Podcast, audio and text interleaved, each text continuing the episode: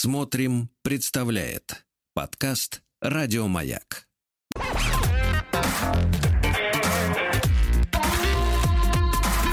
Сергей Стилавин и его друзья. На маяке. Так, товарищи, похолодало, друзья Это мои. точно. Подморозило. Ну, если кого-то интересует иллюстрация из жизни, э, так сказать, команды утреннего шоу, то Сергей Валерьевич э, надел штанишки с начесом. Ну, Прохладно, ж, прохладно сегодня. Да, да, согласен. да, уже, так сказать, да. Как-то вот правильно в, в наших новостях сказали, как будто кто-то выключил лето. Да, есть такое. Да, да. Помню, в 90-е люди молили о том, чтобы им выключили счетчик. А теперь вот лето выключают. Владик, э, прислали наши замечательные слушатели мне ссылочку на рекламу мероприятия, которое совсем скоро пройдет, я так понимаю, в столице. Так, ну, Мы с вами же мониторим э, то, как э, наших граждан, ну нет, я не хочу сказать, ошкуривают. Но, да, но в принципе, ну, к- ну, к этому стремятся. но, в принципе, и просветительской деятельностью это тоже как бы назвать можно с трудом. Так вот, э, состоится лекция встречи, давайте музыку космических э, энергий, энергий, да. Что очень я часто замечаю, что женщинам вот нравится слово энергии. Давайте. Да. Итак, значит, состоится лекция, встреча автора квантовой медитации. Уже неплохо, так. Тут можно вот это вот бульканье погромче, да. Давайте представим себе, каждый из нас представит сам, что такое квантовая медитация. И давайте вспомним, что такое квант. Это мельчайшая часть, одна из мельчайших. Ну, это только милосердие. Больше ничего. медитации его, да. Да. На мероприятии, посвященной теме построения правильных отношений в материальном мире, выступит. Значит, э, Александр, автор квантовой медитации. То есть, у, наконец, у науки есть э, конкретный создатель. Потому что вот э, невозможно сказать, кто автор химии, да, например, Ну, конечно. физики. Слишком лично. много работало, да, над этой. Даже у лампочки есть несколько отцов. Понимаете, да? А вот тут один единственный человек. Дальше, значит, Александр, автор квантовой медитации, Светлана, основатель школы отношений, ну и, наконец, секретный спикер, который тебя поразит. Не Ну- тебя, это не глагол. Не, ну, в смысле, А, паразит то есть не наоборот. мечом. Да, наоборот. Паразит. Паразит. Через О. А, Значит, на масштабной встрече ты узнаешь, как же изменился мир в новую эпоху, как эти изменения влияют на изобилие и отношения в мире материальном. Ну, то есть, видимо, э, соберется, э, соберутся нищие, да, вот, э, так сказать, просвещаться, как обогатиться. Как, состо- э, правда, не, не указывается цена билет. Как состоятельные люди изменили модель поведения достигаторства. Оу, oh, yeah, baby. Достигаторство. Достигаторство. Нет, нет, простите. Знаете, так, встреча в кафе. Вы кто? Я достигатор. Нет, я ваш достигатор. Это к женщине обращается мужчина. Я Дай-ка я тебя разок достигу. достигну. Достигаторство. По-ленински как-то звучит, да? Как будто чуть-чуть картавят люди. Как состоятельные люди изменили модель поведения достигаторства и выгорания. Понимаете, они тоже выгорали, как и вы. Хорошо. Почти дотла выгорели. И, но, но успешное ведение дел из, из состояния любви. Представляешь, вот все вот эти олигархи, миллионеры, успешные люди, они ведь, э, бабки у них идут из состояния любви. Ага. Не, ну, Я вот когда вижу фотографию богатого человека, я первое, первое, что чувствую, любовь к себе из этой, из, прямо из глаз шарашит. А я вот меня. вижу в, в глазах вот на таких фотографиях, что человек достигатор, вы понимаете? В третьем поколении. Нет, он может, что я чувствую даже сквозь фото цифровое, что он и меня достигать может в два счета. Отстигать, да. Да. Что происходит в их жизни теперь? Что они планируют? Ответы на эти вопросы позволят тебе увидеть более ясно свой собственный путь, и, возможно, ты сможешь скорректировать его на основе полученного опыта. Кроме того, в тот же день ты получишь, понимаешь? Мгм. Ну, во-первых, ты Да, поймешь, прямо на как... занятии уже получишь. Да, Ты- ты, получишь, главное, за- запла- получишь, за- по заплати, полной да. получишь, да. Значит, получишь что? Действенные инструменты и практики, позволяющие изменить стратегию выживания. Вот я говорю опять, да, опять про деньги. На стратегию жизни. Вот как вы понимаете, как перестать выживать и начать жить? Ну, надо просто, во-первых, купить пару приличных курсов, приличных. Да, да, да, правильно, правильно, И, молодец. и- и вас настигнет уже начнешь жить. настигатор. Да. Следующее. Новое окружение людей получишь, с которыми... А, вот эти все вот эти, да, э, значит, э, в портере. Новое окружение людей, с которыми ты будешь синхронизирован в картине мироустройства. Синхронизация. Ну, это как пылесос с блютузом. Ну, то есть человек, писавший весь этот текст, у него, в принципе, инженерное образование есть. Кванты, синхронизация. Просто он Нет. использует это в, в другой сфере. Нет, нет, я понимаете? понимаю, в сфере что- лечения Я понимаю, что он людей. еще и филолог, потому что он придумал слово достигатор. Да, да. Да, ну и, наконец, мотивацию, что вы еще получите к достижению больших результатов и высоких внутренних состояний. Прекрасно. Высоких внутренних состояний. А, значит, все это продлится на протяжении 8 часов. Все это будет. А э, это немало. Да, да, да. То есть надо еще продержаться без еды столько времени. Да? Кормить ведь и вряд ли будут за свой, за свой счет и столько. Ну, в общем, товарищи, если вы хотите встре- Знаешь, я бы пошел бы с единственной, э, так сказать, вот э, э, как исследователь, да, посмотреть просто на лица людей, которые э, действительно хотят узнать, как стать достигатором. Которых Мне кажется, вот мне кажется, вот с точки зрения антропометрии, Так. Э, э, если есть такой. Антропология, мне кажется, это вот, а, так сказать, интересный был бы научный экскурс. Да жаль, 8 часов нет.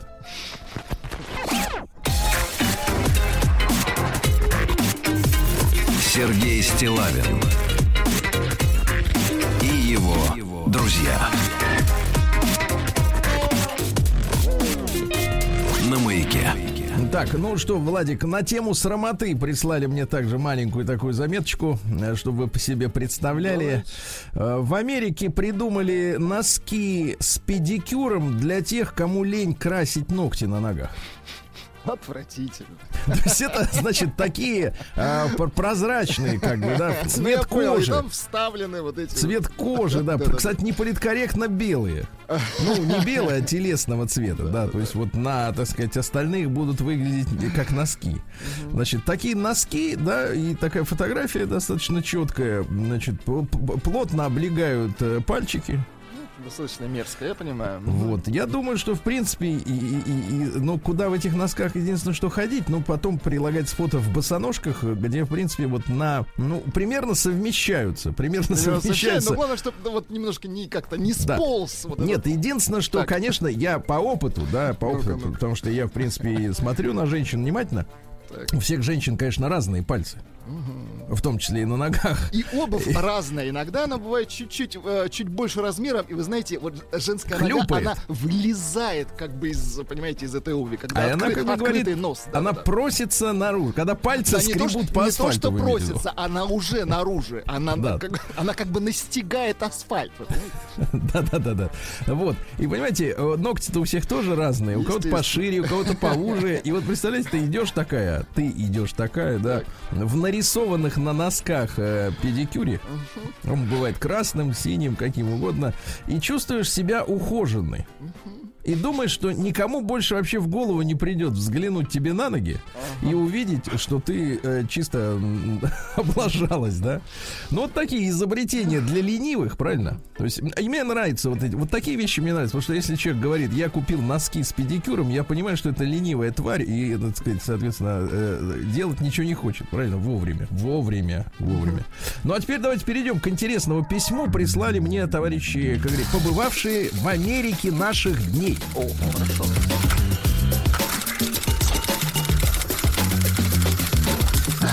Приемная нос.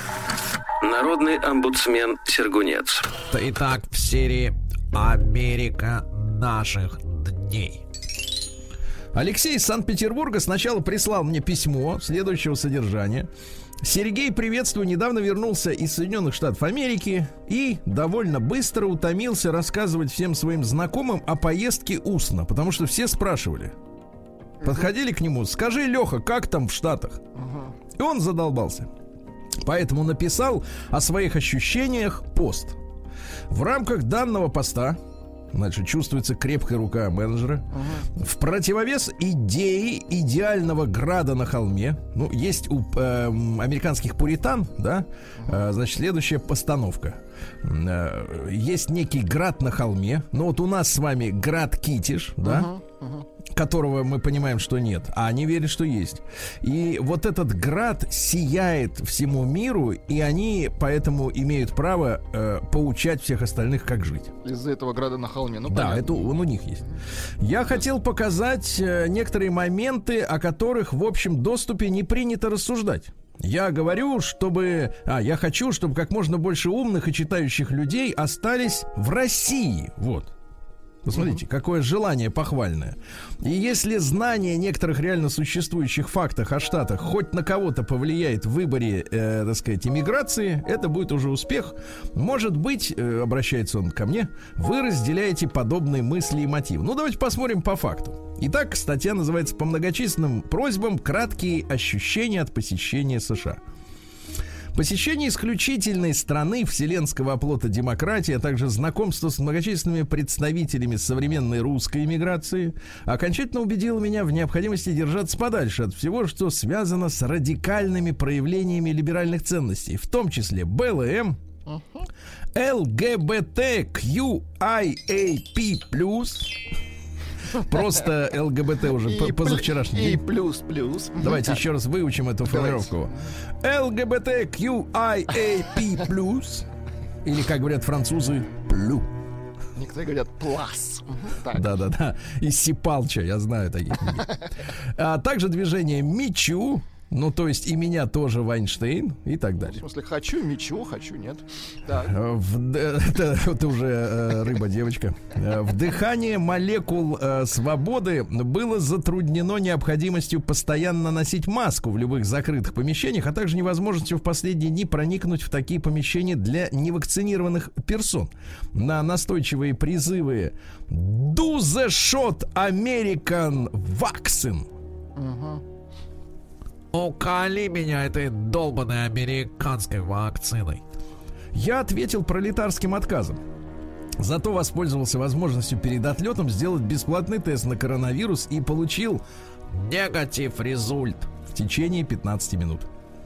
Эйфория действительно присутствует, но связана она не с очарованием от стороны победившей демократии, а от полученного опыта и набора полного спектра эмоций от многострадальной поездки от долгожданной встречи с другом. Реальный мир текущего российского авторитаризма в части отсутствия пропаганды ЛГБТ.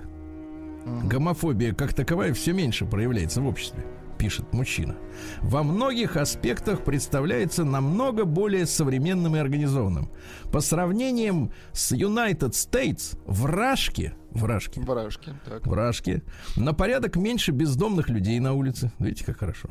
Нет легализации легких наркотиков, нет Очень легальных хорошо. метадоновых юзеров. Нет возможности управлять автомобилем после употребления алкоголя. И нет, ну, возможности нет, но люди... Люди все равно пользуются, да, наху- своим правом. Да. Нет беспредела национальных меньшинств. Дело в том, что после кончины Флойда чернокожие американские являются неприкасаемыми. Нет страха произвести, произнести на улице N-word, то есть слово на букву N, то есть негр. Вот. Нет мусорной свалки вдоль, дорог на тротуарах, нет продажи контрафактной продукции на главных улицах города, так как, как например, Бродвей. Надо поискать, надо, конечно. Нет повсеместной легальной работы иммигрантов с выплатой зарплат в конвертах. Видите, как хорошо. Uh-huh. Нет дополнительных налогов штата. Нет чаевых в 20% от суммы чека. Ага, ничего себе чаевые, да. 20 процентов, угу. ты слышишь? Ты Обзиралова, согласен. Да, да, да. Нет недоступной и не всегда качественной медицины. Даже при наличии страховки поход к терапевту по франшизе обойдется минимум в 200 долларов. Не, медицина у них, конечно, адская, да. Да. Нет опаздывающих или отмененных поездов или автобусов для междугородных рейсов. Нет крыс и тараканов, свободно гуляющих в метро. Понимаете? А также, а главное, нет несчастных людей с несколькими высшими образованиями, которые работают в 30 лет продавцами ювелирных украшений, параллельно получающими американское образование и ностальгирующими по России с сигаретой в руке и бутылкой пива на столе под Крида и Бедросыча.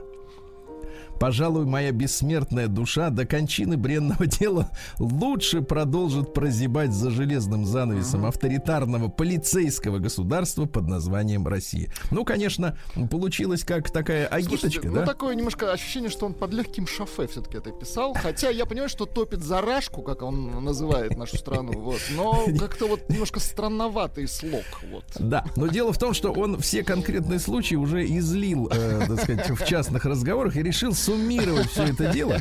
Я Да, понял, да, да. я понял. Вот. Но, конечно, знаете, нас, как э, людей, так сказать, прагматичных, э, так сказать, тараканы, крысы, ну, в принципе, это друзья наши меньшие, правильно? Да, конечно. Мы их, конечно, под Цугундер загнали. Мы, да, конечно, вот. не зеленые с вами, Сергей Да. Валерьевич, но мы, что за, за мелкую тварь мы как бы тоже можем топить. Да. Вот. Но 20% чаевых от суммы чека, Это никуда не годится. это нам вообще не подходит никак, ребят. Прием корреспонденции круглосуточно. Адрес стилавинсобакабк.ру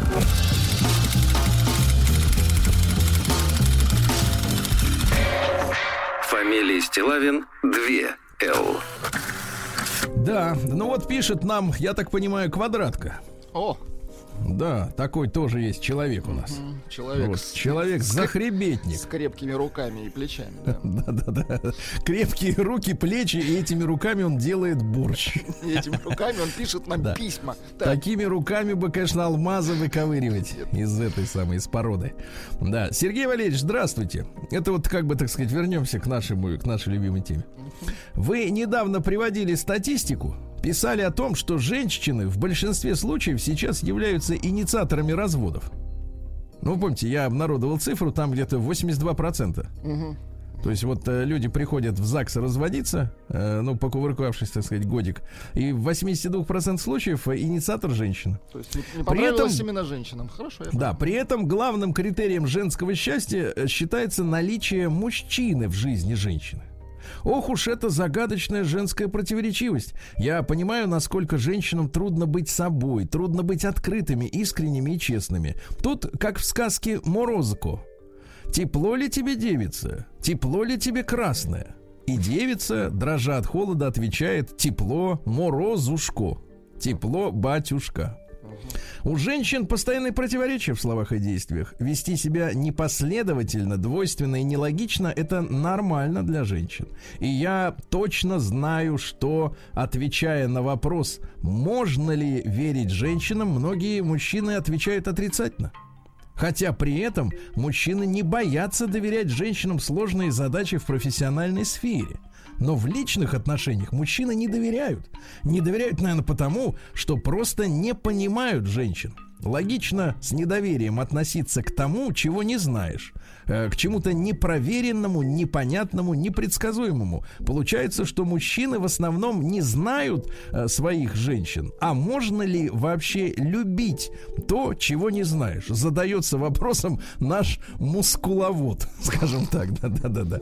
Ну вот, скажите, пожалуйста, Владик, а надо ли действительно мужчине знать вот свою женщину вдоль и поперек? Слушайте, ну это же смысл совместного проживания мужчины и женщины. Это познание друг друга. Сергей Валерьевич, это, это, это, вот, это основа, да? Мы, ну, живя друг с другом и работая, кстати, тоже друг Нет, с другом. мы с позна- друг с другом с вами не живем. Нет, я говорю, и те, кто работают друг с другом, и те, кто живут друг Да. с другом, они познают друг друга. В этом весь смысл, конечно. Вот про что я говорю. Так что э, я квадратке отвечу, это нормально. Ты живешь со своей женщиной, а у квадратки Так. есть женщина, любимая, насколько я понимаю, и дай бог им. И квадратка, ты будешь познавать ее все больше и больше. Это хорошо.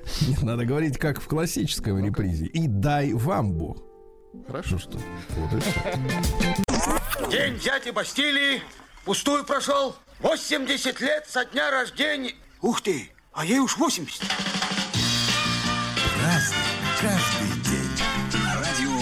Друзья мои, сегодня у нас 2 сентября. Сегодня день Росгвардии, товарищи. Поздравляем. С праздником, товарищи. Да, дальше. Э, Это не все. День патрульно-постовой службы полиции.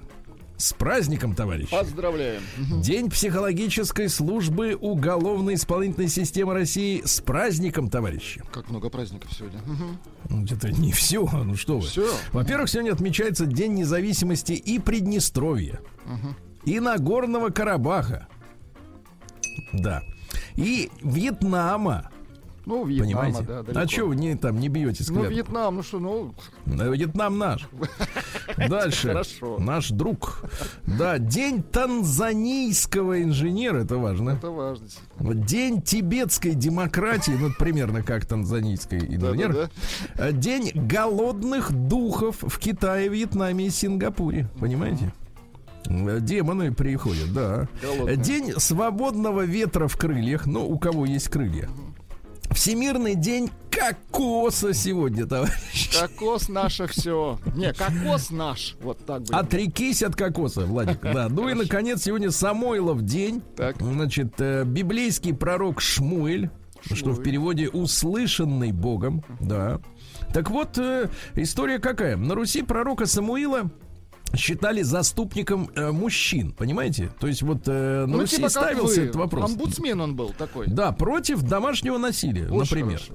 Говорили так: Самойло пророк сам Бога о мужике молит, понимаете? М, Поэтому своего рода сегодняшний день Самойлов это мужской праздник. То есть сегодня мужской день, понимаете, да? Такой, а, 8 марта наоборот. Да, э, то, но лучше. Значит, дочери подавали с утра отцу семейства новую рубаху. Хорошо. Жены накрывали богатый стол, чтобы хозяин добрым и сытым принимался за дела. Да. А В Самойлов день просили хорошей погоды для осенних работ, поскольку скоро-то зима уже, да? А На столе частым блюдом в этот день были жареные грибы, да с картошечкой, братишка. Ой, как хорошо, Ну и а. пога- да, и мужской день, все наше сегодня. И поговорка сегодня такая к этому дню. Свекольница, девкам невольница, ясно? Ясно. В общих чертах. Девки, запишите. Каждый день. На радио Маяк.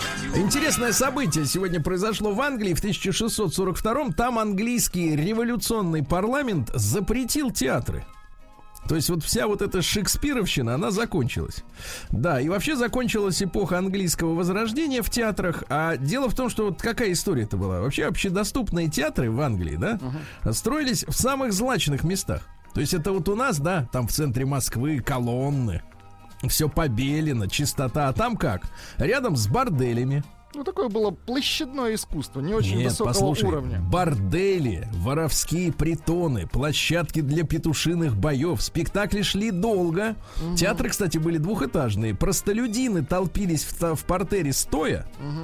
Вот, здесь тут же можно было купить пирожки, справить нужду, прям вот не, прямо вот, вот прям в портере. Слушайте, а вы уверены, Ну что вот. это именно театры были? Да, да, да, да, да. Значит, там же тырили кошельки у них, а те, кто побогаче, они сидели на галерее сверху, то есть смотрели То на есть они и представителей. сверху могли, если что, сходить в туалет. Да, но запахи были общие. Отлично. Вот. А революция, которая произошла в британском парламенте, власть захватили пуритане. Ведь именно пуритане являются теми, кто основали США. Вот эта история с градом на холме. Это, их. пуританская тема. Они же закрыли драматические театры. Но, смотри, как интересно, не обратили внимания на театры кукольные, поэтому кукольные театры расцвели. Остались, понятно. Да-да-да. А, кстати, настоящие театры вернулись уже только через 20 лет, когда там наверху угомонились, вот, потихоньку. И уже это уже был другой театр, не шекспировский. Да. Вот такая вот история. А, В 1792 году черное время, э, так сказать, во Франции настало. Я вообще не понимаю, почему французы называют э, свою революцию Великой Французской. Ну, Потому что, например, в ходе этой революции в этот день начались так называемые сентябрьские убийства. Это когда революционная толпа начала шастать по тюрьмам и массово убивала без разбора всех, кто там сидел. Иногда охранников тоже.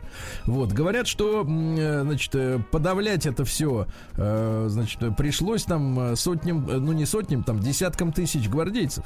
Вот. Но тем не менее, э, только в Париже сегодня, в, это, в этот день, в тюрьмах э, было убито около трех тысяч человек. Представляете? Ужас. Мгм. В 1794 году сегодня основана Одесса. Поздравляем одесситов. Одесса мама, да, и Ростов папа. Как же они теперь разлучены-то? Надо это Разлучены, дело... Точно, да. Надо это дело исправить, правильно? Исправить, да. Э, Есть на это, как говорится, виды на исправление, да. Вернер фон Бломберг в 1878-м, немецкий генерал-фельдмаршал и военный министр, один из организаторов вермахта.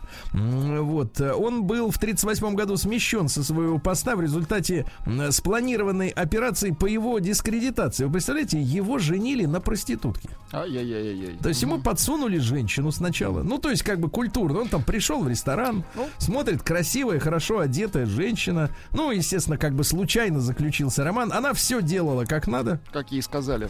Как, как умела и как сказали. Ой, в итоге он охмурился, а когда он женился, и в нужный момент говорят, товарищи, а вот же фотографии, а вот же посмотрите, В общем, чем эта женщина... слили его. Да, то есть вот подсунули женщину. Кстати говоря, в, в плане вербовки это один из самых распространенных методов Ну, работы с высокопоставленными товарищами, да.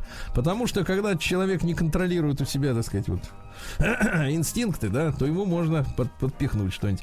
Э, В этот день у нас э, Роберт Гамильтон Брюс Локкарт родился в 1887 Это английский дипломат-разведчик, то есть дипломат для того, чтобы не арестовали.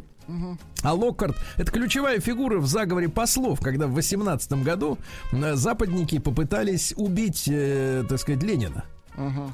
Они же, в принципе, я так понимаю, англичане очень активно работали именно в февральскую революцию. А большевики им стали как кость в горле, понимаешь, да? И они, значит, э, что-то там 8 миллионов рублей или какие-то гигантские суммы предложили э, латышским стрелкам, которые были тогда оплотом советской власти и охраной, личной охраной Ленина там и Кремля, Ну, вот, и хотели их подкупить, и вроде все у них все получилось, но они сдали все равно, они на эти бабки не повелись, понимаешь?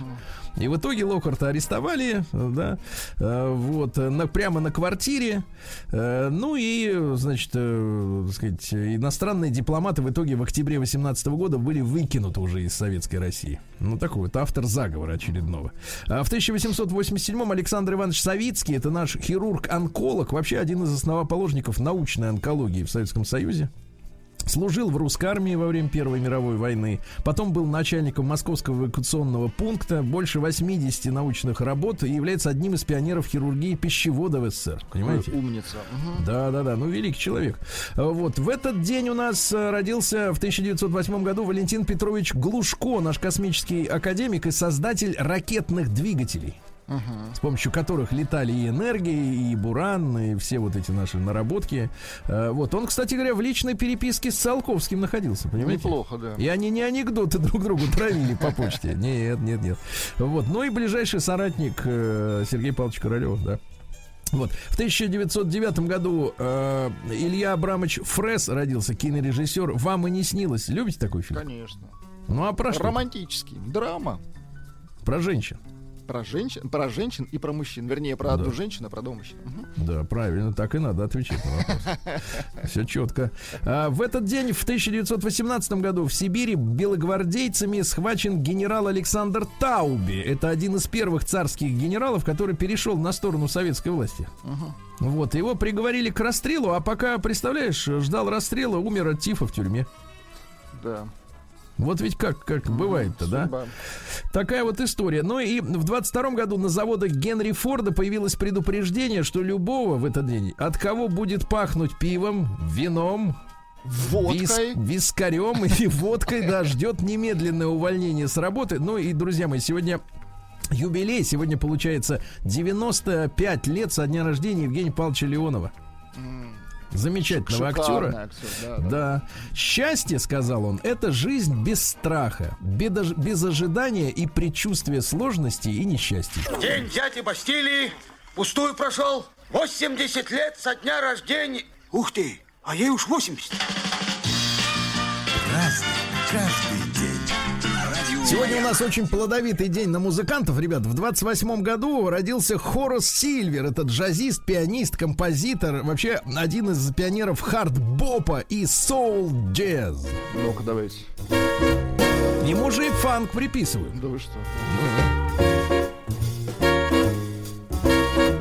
Вообще он сначала дудел в саксофон, но потом говорит, не, на пианино можно как-то получше, получше. Но в 30-м году родился наш гений, человек, которому мы обязаны детством, отрочеством и юностью. Андрей Павлович Петров. Ну, тоже Великий шикарно, да. композитор. Великий. Я просто перечислю вам фильмы, на которых вы все, я надеюсь, как-то подрастали. Я шагаю по Москве. э, Берегись автомобиля. э, Укращение огня. Замечательная картина про космос. А, Служебный роман. Гараж. Осенний марафон. Вокзал для двоих. э, Мохнатый шмель. Надушистый хмель. Очень а? хорошо. Да, не, ну гениальная, да, композиция. Да, да, да, забытая. Ну, в общем, все. Это наш прекрасный композитор, да. Валентин Осифович Гав в 35 году родился в этот день. Вот. А, ну, вы знаете, он же, так сказать, э, был э, прославлен своими эпиграммами, Да, да, да, он писал. такими достаточно жесткими. На, Ну, на например, а- например, Олегу Ефремову писал так. Олег, Так. не век, полвека прожито. Ты посмотри на рожу-то. Ничего себе, такие эпиграммки, да. Или, например, нет, да там не- неприлично. Не надо, хорошо. Неприлично. Ну, поверьте, хорошо. В 44 году родился великий наш тоже актер и драматический, и сатирический Александр Георгиевич Филипенко. М, Шикарный, да, да. Ну, да. прекрасно. Одна его реприза про безбилетника, который в трамвае едет. А если нет билета? Ну, извините, э, слабая тень, тень копии. А в 45 году Ирина Викторовна Печерникова, Замечательная актриса наша, доживем до понедельника, вы все помните. В 46-м Билли Престон, э, рок-музыкант, работал он и с, э, с- с- со всеми работами. С Ну, он Бобом такой Диланом работал. он студийный, да, студийный Да. музыкант. Действительно, помогал в записи очень многим. Элтону Джону помогал Да, на да, кнопки да. жать. И роллингам, и битлам. Пил и наркоманил, говорят. Но Вот но в нерабочее время. Это не, вот для музыканта это, кстати, не факт. Да не, ну В хорошо. 52 году Борис Гурич Зосимов родился. Замечательный деятель нашего шоу-бизнеса. Вы понимаете, да? А дочка-то какая, а? Ну, я вот, вот на эта песня мне очень нравится. Очень нравится. Да, да, чуть-чуть. Хорошо, хорошо. Подросла, наверное, уже, да? Да, а в 53 году, да, Елена Игоревна Проклова родилась. Поздравляем. А вот какой пронзительный фильм был единственный, а? Очень хороший, да. Как там стекло через куртку можно, оказывается, Бедный? Золотухин. Ай-яй-яй, Нет, он не бедный Золотухин, он на Высоцкого к своей А куртке. Высоцкий замахнул. хорош в этих в сандалиях в своих. Да, да, да, да, да, грязных. да. Вот, ну последнее время, к сожалению, там что-то кто-то рассказывает, что-то. Вот я думаю, что надо поаккуратней, товарищ, поаккуратней. Все-таки человек уважаемый. В 59 году Ги Ла Либерте, это канадский предприниматель, который придумал компанию Цирк Дю Солей. М, Хороший проект. Вот он связался, связался с циркачами в свое время. Он же был уличным музыкантом, он не, не был циркачом. циркачами, а цирковыми. Да. А ты говоришь, нет, это уличные, да. А те ему говорят, слушай, ты, конечно, вот лобаешь неплохо, но ты хоть для приличия что-нибудь освой. Он освоил ходули.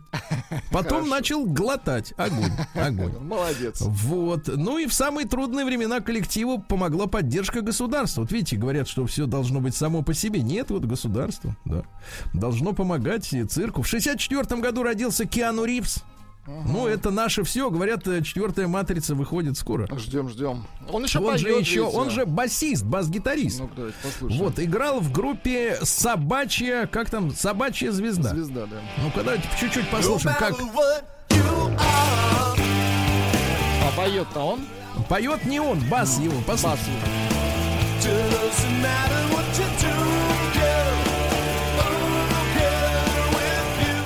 Понятно. ровно. Это ну, уже неплохо, да. неплохо. Они себя называют альтернативой, но, по-моему, нормальные мелодии. А, Просто рок. Да, но они перестали э, выступать, потому что, говорит, мне музыканты сказали заниматься тем, что несопоставимо с моим статусом голливудского актера.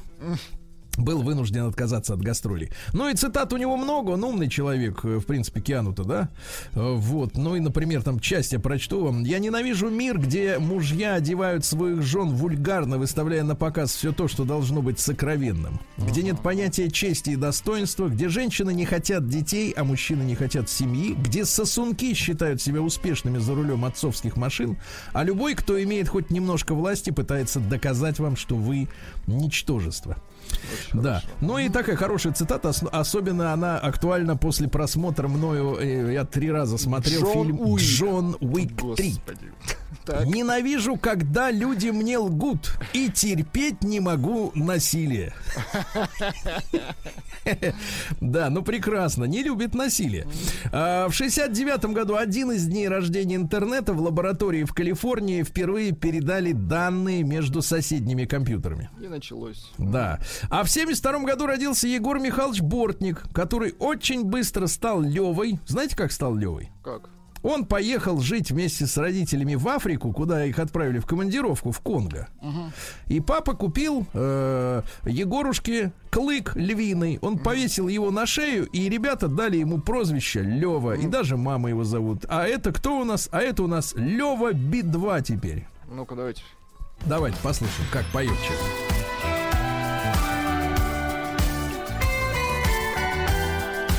Хорошая музыка. Хорошая, да. Вот вы знаете, когда, когда хочется, чтобы кто-то пел, значит песня хорошая. Согласен. А если достаточно хорошей музыки, то в принципе можно Обратно и так. согласен. Да. Хорошая музыка, она всегда Они, хороша. кстати, вместе с Шурой, это который длинноволосый, в 91 году поехали в Израиль, ну там по этой линии. По, по- по делам.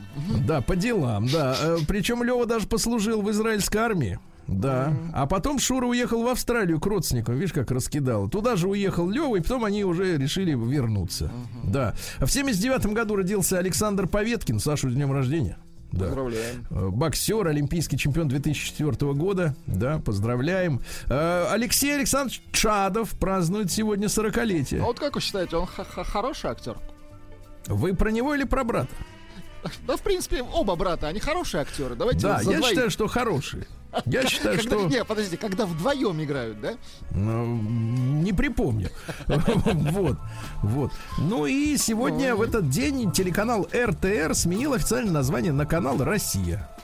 Поздравляем. Россию. Поздравляю. Сергей Стилавин и его друзья. На маяке. А Ну что ж, товарищи, это были гости из Норвегии, да? Совершенно точно. Из 70-х. Э, Вот, товарищи, э, кому-то может показаться, что сегодняшняя погодка дрянь. Дрянь, да. Ну, плюс 16, и дождь зарядит совсем скоро до самого вечера. А так что, что в Омске? А в Омске завидуй. Плюс Ну-ка. 19, ярко сияет сладкое солнышко. Ничего хорошего.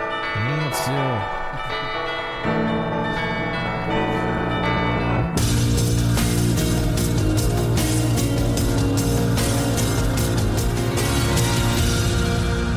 Зона 55. Стало известно, кто же изготовит для Омска Стеллу почти за 60 миллионов рублей.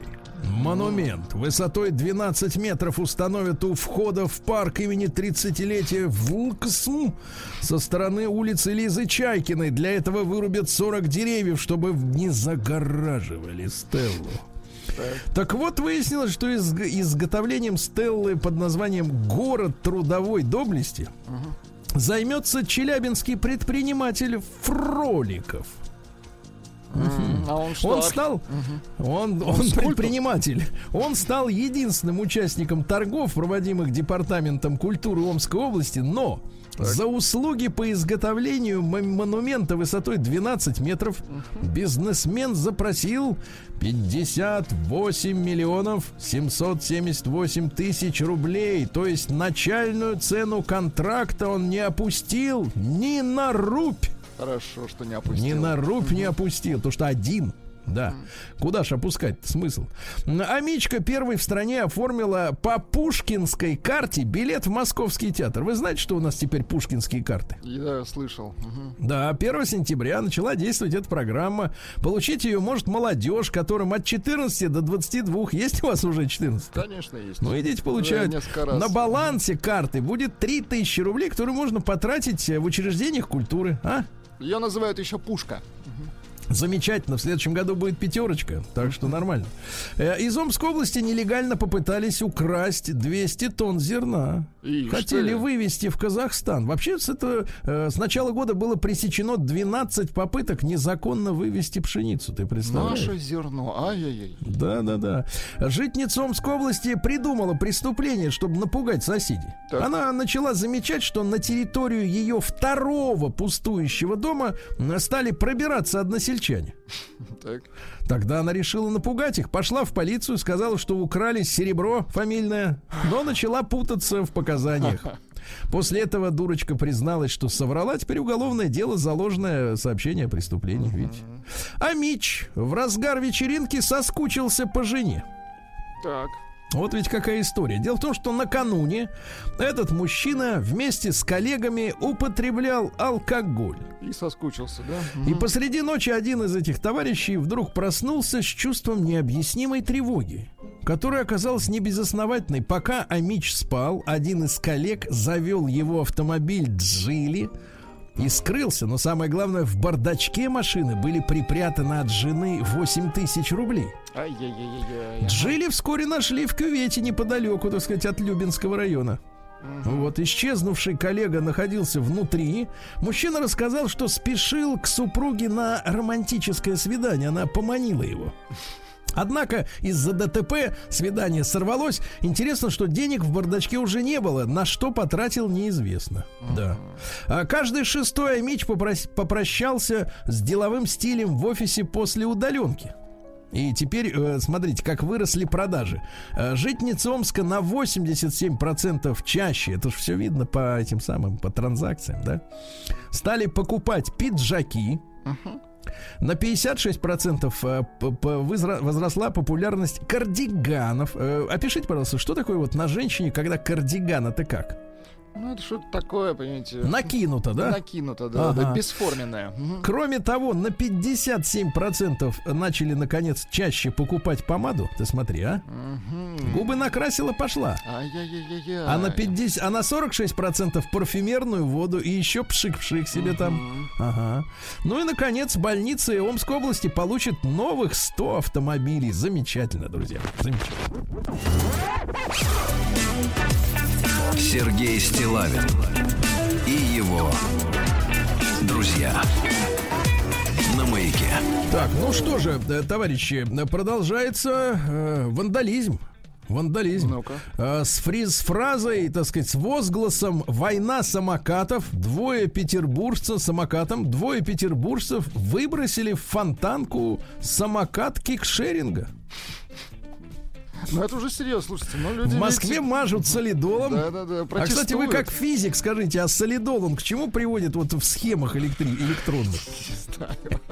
Замыкает кажется, что это просто эстетически неприятно. Это унизить самокат, обмазать его Понятно, солидолом. понятно. А, давайте, товарищи, товарищи, муж силиконовой куклы. Помните, казахстанский блогер и культурист Юрий Толочка? Ну что, Он женился на кукле, секс-кукле, да.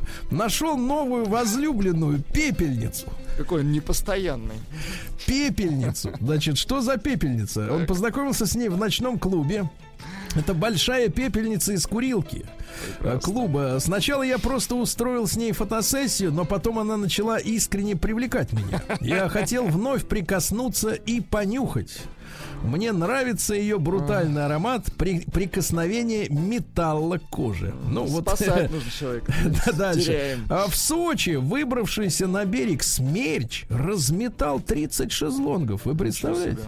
Слушайте, а вы когда-нибудь видели, вот когда Не, вы смерч на- над морем бывает, но ре- очень редко они вы- вы- А выбираются вот что делать, если, в принципе, он идет на тебя? Нет, если он идет и дошел до вас, вам остается только лететь. Вот и все, понимаете? Там уж ничего Нет, а делать. как приземляться? Приземляться руками, машите чаще. А, Валерий Карпин, главный тренер сборной России, вот вчера 0-0 сыграли, видите, хорошо. Молодцы, смотрите, да, Да. хороший результат. А, Прокомментировал э, продажу шарфов с его изображением. Де- Значит, цитата следующая. 900 рублей стоят шарфы с моим изображением. Но если бы мне по соточке с каждого отстегивали, то вообще нормально так было бы. Ну, хороший комментарий. А, Волочкова, балерина Волочкова поддержала учительницу, которая исполнила танец живота на линейке школьной в Хабаровске. Очень хорошо. А что здесь такого? Ну, исполнила, это танец, понимаете? Она же была одета. Во что? Там обычно монеты звенить должны. Школьники живот посмотрели, болит. как выглядят монеты. Так вот, значит, но подчеркивается, подчеркивается, значит, местными, значит, хабаровчанками, что, которые были свидетелями танца Танцы. живота. Да это зависть, сто Ну, погоди, там это зависть. что, индуистская школа, что ли? Там это, э, вот этот, как Это его, искусство, йогу это не преподают. вам решать, это Да, Так искусство. вот, так вот, слушайте, значит, э, окружающие неверно, говорят, исторка- истолковали концертный номер. Это был не танец для пап. Так, Это был танец птицы. да класс. В принципе, я хочу сказать, что на линейке где-нибудь там в 80-м году, в принципе, человека отвезли в психиатрическую лечебницу. За такой танец. Хорошо. А вот видите, как психиатрия гуманно сейчас себя ведет, да? Ну, кстати, А, обсудить это. Приструнили ее, да. В сети появилось объявление о продаже воды со свадьбы Моргенштерна. Но я так понимаю, что пили не воду. Отработанной воды. Да. А Спектакли Богомолова убирают из репертуара МХТ имени Чехова. Да как убирают? Да что, а? Кто убирает? Зачем убирают? За Куда? что убирают? Да, куда убирают, да. Дальше блогера приклеили к машине скотчем и прокатили на скорости 180 километров в час. Ну, в общем-то, в принципе, уже не удивляешься. Почему до 200 не дожали? Ну, не знаю. Странно как-то, да? В Ульяновске пенсионерка Зацепер остановила трамвайное движение. А Чтобы не упасть, а теперь внимание, с цепного прибора Так. Это вот эта железяк там внизу, это называется цепной прибор. Понимаете? Так вот, чтобы не упасть с цепного прибора, пенсионерка придерживалась правой рукой за дворник задняя, вот, так сказать, трамвая. На кадрах, опубликованных в сети, м, слышно, как женщина что-то кричит, но ее слова сложно разобрать. Вы знаете, нам не, не нужен сурдоперевод, чтобы понять, что человек кричит. Он просит о помощи. Давай на, дальше поехали, она кричала, да. Сдавшая в 8 лет ЕГЭ москвичка, девочка Алиса, получила студенческий билет. Ну, за 390 тысяч грех не получить, да? На очные пары девочка будет приходить в университет с родителями, оказывается. Представляете? Ну, она маленькая, конечно. Не хотят ребенка отпускать одного слушать Ну, вот там это все. взрослые дядечки и тетечки ходят. Ну, какие там конечно. взрослым по 17? Да, там вы взрослым? видели этих студентов? Я вам Студентов? покажу. Ага, и студентов. Покажите мне, Ага, да. они- Литовский они суд в- отклонил. Они все в деле, извините. Да, литовский суд отклонил жалобу Бедросовича о запрете на въезд в страну до 26 года. Представляете? Не хотят его видеть у себя. Не хотят, а увидят. Да, ничего, по интернету проникнет. Премьер-министр России Михаил Мишустин объяснил, почему не смотрит телевизор. Нет времени, ну, потому что занимается человек работает, спортом, конечно. читает книги и работает. Надо, кстати, призадуматься тем, кто, так сказать, Ну, вот не, не смотрит, читает книги. Да. А в Приднестровском университете объяснили, что, оказывается, они ставили памятник-то не Гарри Поттеру, представляете? Вот если вы наберете, кстати, фото, значит, э, памятник э, около Приднестровского университета, вы увидите, ну, вылитого Гарри Поттера. У него, значит, на левой руке сидит филин, в правой магическая книга. Значит, а эти тут же включили заднюю и следующее говорят. Идея скульптуры принадлежит студентам естественно-географического факультета. Они представляют себе молодого человека, стоящего на пороге мира знаний. Но, видимо, детишек-то вырастили на Гарри Поттере, и других образов у них нет. Ну, реально, очкарик Гарри Поттер стоит, металлический. Да-да-да. Это говорит одухотворенная личность с символами мудрости, любознательности и романтичности. Ну, естественно. Ну, конечно. С кого еще списывать, э, так сказать, эскизы памятников, правильно? Дальше хакеры научились прятать вирусы в видеокарты, товарищи, осторожней. Видеокарта, ничего себе. Да.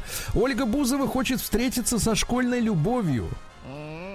Это, говорит, Леша, самый красивый, завидный парень в школе. Были у нас э, отношения, поцелуи у подъезда, представляете? Леша, отзовись. Вот сейчас будем искать Лешу. Такая Обращалась... актриса пропадает. конечно. Да, обращалась э, за помощью к телеведущему, Ан- к телеведущему Андрею Малахову. Тот не смог помочь, представляете? Не смог. Ну, а как? Он же Если не Леша. вы, Владик, знаете Алексея Леша? Нет, Крупицу, не Капицу, а Крупицу, то, в принципе, приезжайте к Ольге, У нас Алексей. здесь только Леша Крылов. Вот он придет чуть попозже. Все. Вас ждет, да.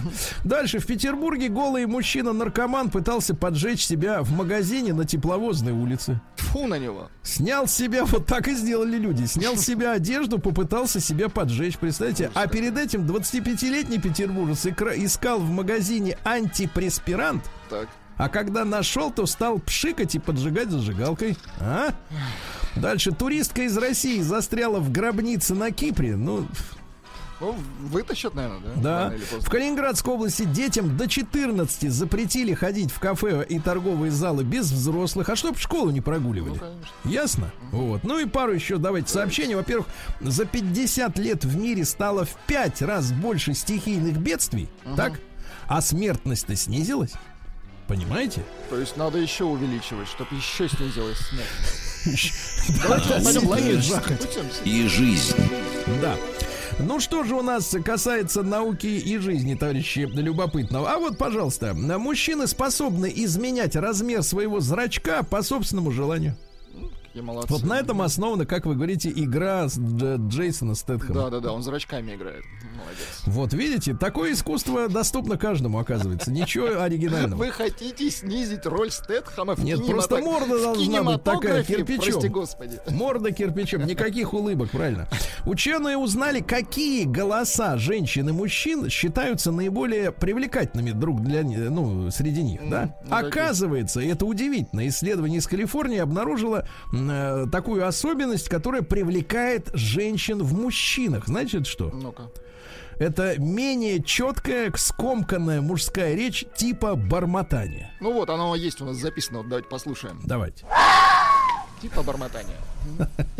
Короче, при этом мужчина выглядит как мачо. Но надо играть зрачками и что-то себе под нос там. Ну или вот так вот, например. 手ブラシカって言うんだよ。 Вот. Точно. А мужчины все-таки, все-таки, так сказать, с головой, так сказать, э, да, отвечали. Мужчина находит более привлекательной четкую речь, утонченный тон, так как это указывает на женственность, понимаете? конечно. Наоборот, четенько все должно быть. Младенцы и шимпанзе смеются одинаково.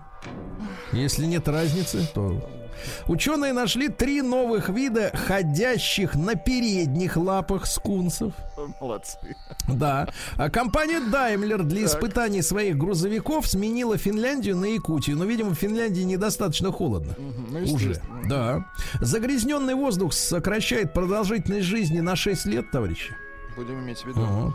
А в Китае пиво пили даже в эпоху неолита. Да ладно. И ничего, и живые, да, до сих пор. Вот, ну и что еще пару, да? Во-первых, в Челябинской области обнаружили морозостойкую ягоду. Внешне она похожа на малину, а запах ананас. А? А запаха Вот. нет. Хорошо. Вот, давайте перейдем к капитализму. Ананас. Новости капитализма. Кокос А, фа- наше все. Да, фанат потратил 20 лет жизни и 10 миллионов рублей на вещи с изображением Бритни Спирс. А? Жалко его. Да, да, да, да, да. Постеры, автографы, Свободу труси- э. Бритни. Да. Американский канал, телеканал по ошибке назвал Зеленского Левинский. Видимо, репортаж был из овального кабинета. Это отвратительно. Да. Польская девушка-боец ММА Бродницкая Так. спровоцировала драку на дуэли взглядов. Знаете, когда бойцы перед боем, они стоят друг против друга и, соответственно, смотрят в, в зенки друг И другу. пыжатся. Так вот, э, в этот момент Бродницкая получила пакет от кого-то из своей команды за спиной, достала оттуда имитатор и сунула в глаз соперницы. Представляешь? ужас. Началась драка. Могла быть зрение лишить. Это Да, спорт, да, да, да. Американцы массово увольняются с работы, несмотря на рекордный спрос на рабочую силу. Ежемесячно 4 миллиона человек увольняются. А все дело в пособиях, э, которые позволяют не работать, потому что нет смысла горбатиться, если тебе и так столько же Гуляй, платят. Да. А, Британцы предупредили о нашествии гигантских шершней-убийц. Ужас, да. В Копенгагене запретили преступникам появляться на улицах, где бары стоят. Бары Растабары. Слушайте, а стоят. когда же преступникам бухать? Где? Да Да. кто преступникам запретит? Ну что за Да, ерунда? да, да, конечно. Они ж Сейчас он- преступники, конечно. Вот именно. Им и этот запрет ни почем, правильно? Они его Не для того они кассу ломали. Да. Ну и пару сообщений. Американка совершила опечатку в поддельном сертификате о вакцинации, попала под арест с ошибкой, написала название вакцины. Вот как важна грамотность, ребята. Ну и э, германское без безумие. Сначала Volkswagen у себя колбасу убрал из э, столовых для рабочих, а теперь просто в берлинских столовых ограничивают выдачу мяса уже студентам. Значит, смотрите, на 68% из веганских, на 34 из вегетарианских, ты поди еще узнай, как, чем они отличаются. Бедные студенты, а? На 2% из рыбных блюд в меню будет только одно блюдо с мясом, подавать будут только 4 дня в неделю, ясно? Ясно. И Вот и руккола. Да, замычат скоро.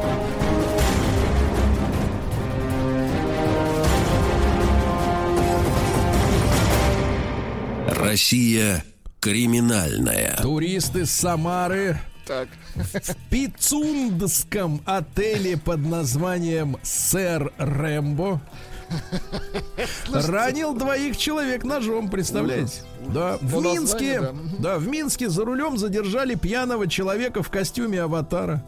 То есть синий полностью. Во всех смыслах синий. Говорит, что купил костюм для корпоративной вечеринки. Два промилле у человека, представляешь, было. Но это уже человек уже был в космосе, уже вне, внеземное пространство. Да. уже там. Э, Петербургские школьницы пытались сбежать от нового учебного года в Финляндию на такси. Ужасно. Ужас. Охранявших порядок на Паралимпиаде полицейских обнаружили пьяными в борделе.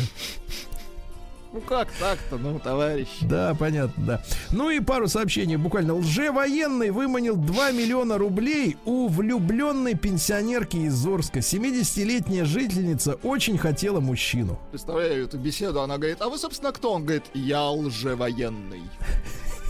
Лжевоенный 2, как в нашей истории, да? Ну и что интересного? Ну и, пожалуйста, э, на заметку вот таким, как вы, Владик. В Астрахане два человека в многоэтажке пострадали при взрыве самогонного аппарата. Гнать надо аккуратней, товарищ. Гнать-то надо с С техникой безопасности.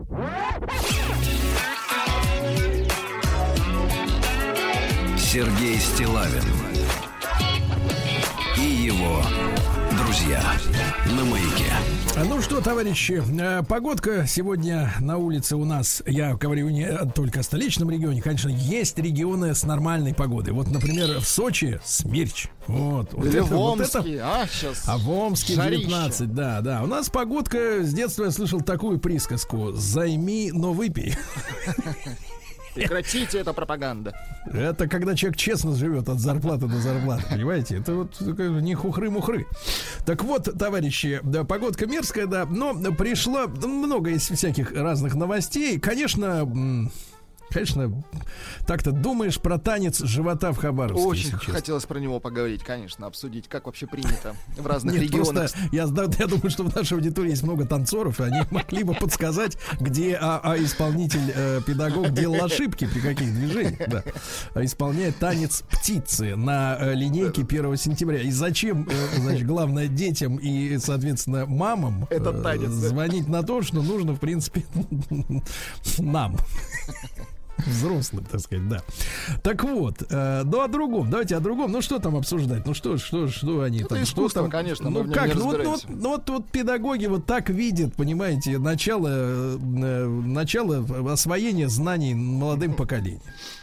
Потому что, к сожалению, к сожалению, вы знаете, хочется про, про пару слов сказать. К сожалению, э, у некоторых людей хобби стоит на первом месте перед работой. Ну, вот человек, если человек, если слишком увлечен чем-то по- потусторонним, да, то он начинает это тащить в свои профессиональные какие-то будни. И я Ну, лично абсолютно Слушайте, не ну а хотя, разделяю. с другой стороны, а с каким удовольствием теперь школьники будут стремиться в школу? К этой ходить? учительнице. Конечно, и к этой учительнице. Ну, Это а вот как вот это ж вы представляете? Сначала, рода, сначала, значит, что я не я не видел этого этого видео.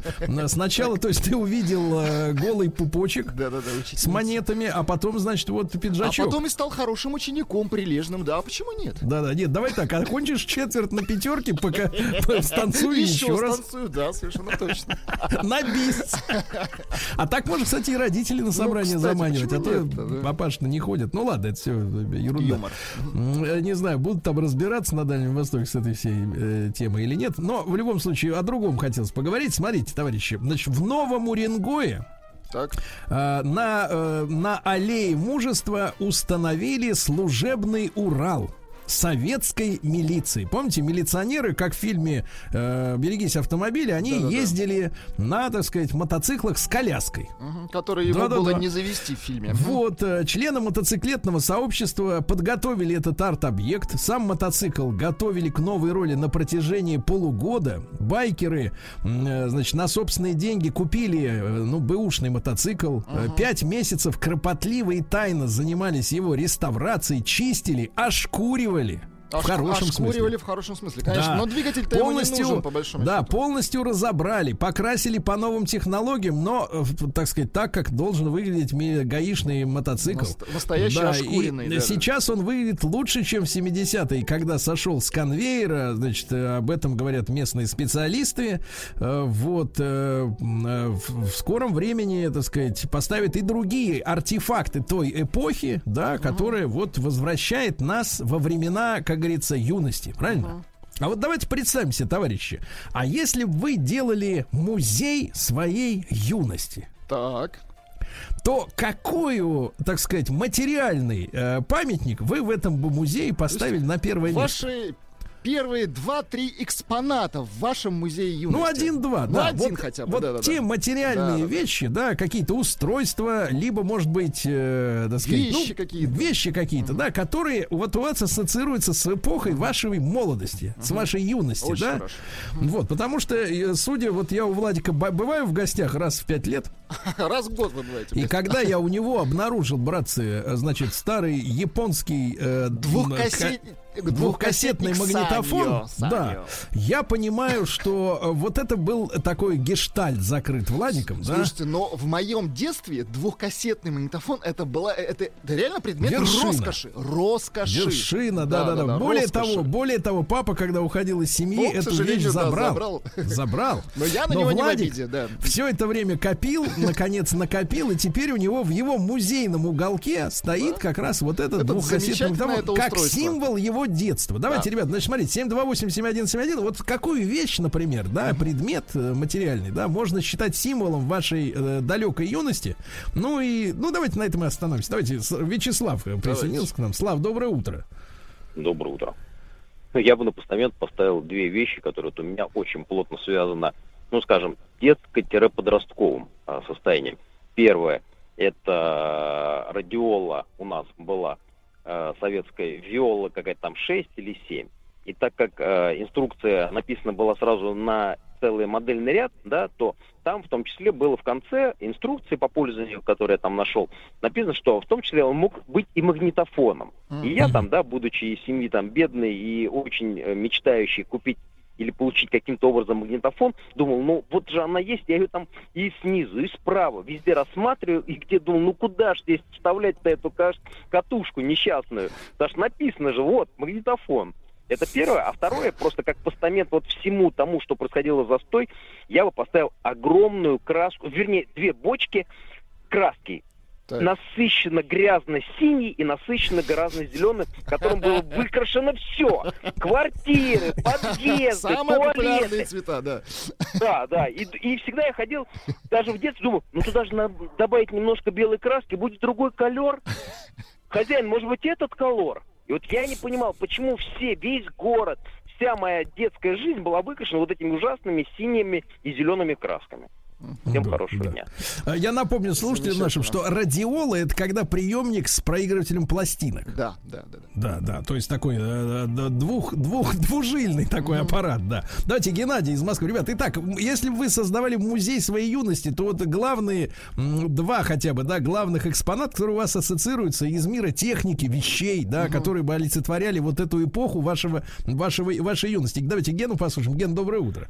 Сереж, доброе утро. Да, как дочка называет меня, говорит, ты аналоговый из прошлого. Говорит, Э, вот у меня мой уголок есть дома и на даче тоже. Значит, дома у меня стоит стоечка, там виниловый проигрыватель, дека 70-х годов, ламповый усилитель, ну, конечно, доработ, доработанные пластиночки. всё То есть ты богатый Потом Буратино, ты, Гена? еще- Да, да, да, люблю. Я как не вам Сейчас, сейчас, кстати на говоря, ламповый, ламповый дефицит в этом году вообще не купишь. Да, да, ничего. да, знаете, я уже вот со- советские лампочки, э, там у меня стоят, э, там МП какая не помню точно, БП, вот, они дефицит, вот. И самый у меня такой раритетный, две вещи, одна на даче правда, потому что она здоровая в квартиру не помещается. Это вот не радиола, она три в одном. Там Так. это романтика 200 какая-то, там э, бобинный э, магнитофон, проигрыватель, ну и э, винила, и как бы и приемник. Все в одном такая фиговина здоровая и встроенные динамики. Вот. Вот. А дома стоит маленький прикол такой, я все время им хвастаюсь, это арифмометр Феликс. Крутить надо? Да, посмотрите в интернете, найдите, там такие палочки ставишь, ставишь, механически, потом ручку сбоку крутишь, ну, калькулятор там, это тоже 60 Механический калькулятор, да. Но Да, ты, да, не, да, ты, не, веселая. ты не пропадешь, когда солнце шарахнется, вспышка очередной, все перегорит, Да, а да, ты да. начнешь считать. да. Спасибо, спасибо, Гена. Давайте Николай из Белгорода. Итак, ребята, музей вашей юности, вот самые главные экспонаты. Артефакты. э, материальные, да. юности. Э, Николай, доброе утро. Доброе утро. Да, пожалуйста. Слышно меня? Прекрасно Конечно. Я слышно, бы- Николай. Я бы в музей своей юности э, купил бы скейтборд Юпитер. В 80-х годах, в конце, это была жуткая редкость. Мне приходилось уговаривать родителей поллета, чтобы поехать в соседний Харьков, который сейчас, к сожалению, у нас недоступен. Вот, и я все, все лето зарабатывался там на дачах, на каких-то зарабатывал на этот скейт, и это для меня был прям такой вот символ свободы. Я потом катался до, буквально до первого снега. поэтому Николай, а сколько стоил-то в то время э, скейтборд? Ой-ой-ой, хороший вопрос. Что-то типа рублей 12, наверное, вот. 12. Ну, не дешево, Ну, да. это извините, да. Николай, Ну, да, спасибо. если спасибо, очень- Коль. Спасибо большое. А, Павла из Подмосковья. Послушаем, ребята, если не дозвониться, тогда плюс 7967 103 5533, наш телеграм-портал, пожалуйста. А, Павел, доброе утро. Доброе утро, доброе утро, ребята, здравствуйте. Мне 34 года, все мое как бы детство пришлось на 90-е годы. И как коротенько свой список вещей, которые я хотел бы видеть. в На первом месте, давай так, я угадаю. Первое, волына. Волына и маслины. Нет, тогда еще мне было не это. Дэнди, это приставка Дэнди. Это мгм. Второе, это видик, видик Фуна, если помните, такой Фунай, большой. конечно. Квадратный. да. Элементы Да. сладкой Третий, жизни. это магнитофон Panasonic такой, знаете, был э, квадратный с двумя кассетами. Если быстренько, это приставка такая ручная Тетрис, если помните, такая Да, здоровая. Тетрис, тоже конечно. была. Да. Ну и на пятом месте это сами кассеты. Помните эти кассеты, которые мы Кассеты. перематывали? А теперь мы скажи, Паша, а куда ты все это дел? В 90-х. Ах, к сожалению, сгорел. Был дом, где это все старые дачи, где это все хранилось. Ай-яй-яй-яй-яй. Да. Паша, ну хорошо, хорошо. Спасибо, спасибо. Не, не расстраивайся, да. Это все можно купить на барахолке, да. А давайте, можно да, купить. да, Кирилла из Москвы послушаем. Э, Девушки, вы тоже, кстати, можете вспоминать. Например, я помню, были наборы, я у мамы видел, набор косметики Пупа. Нет, юная пупа набор. Дефицитный. Да, да, дефицит. Давайте, ну пока Алло. мужчина. Кирилл, доброе утро, да. Доброе утро, э, Сергей, Влад Салат. Да, пожалуйста. Значит, да, смотрите, все про музыку говорят. Да, действительно, было у нас э, там в Советском Союзе очень много радиол. У меня была Вега. Я вот на, сейчас помню, как делал уроки первый, второй класс. Она у меня стояла на столе передо мной. И пока там родители нет дома, я накручивал эти все ручки и пытался поймать радио. Там шкала была уже, ну, нарисована, ну как, на, на- нанесенными городами. И вот я все время пытался поп- поп- поймать радио Загреб. Такой город был. Не А знаю, почему Загреб? Ну, потому что он на шкале был, самый крайний. Вы побывали в. Загребе, скажите, Кирилл? Нет, еще не довелось. Ну, это же не Хорватия, довелось. Хорватия, по-моему, да.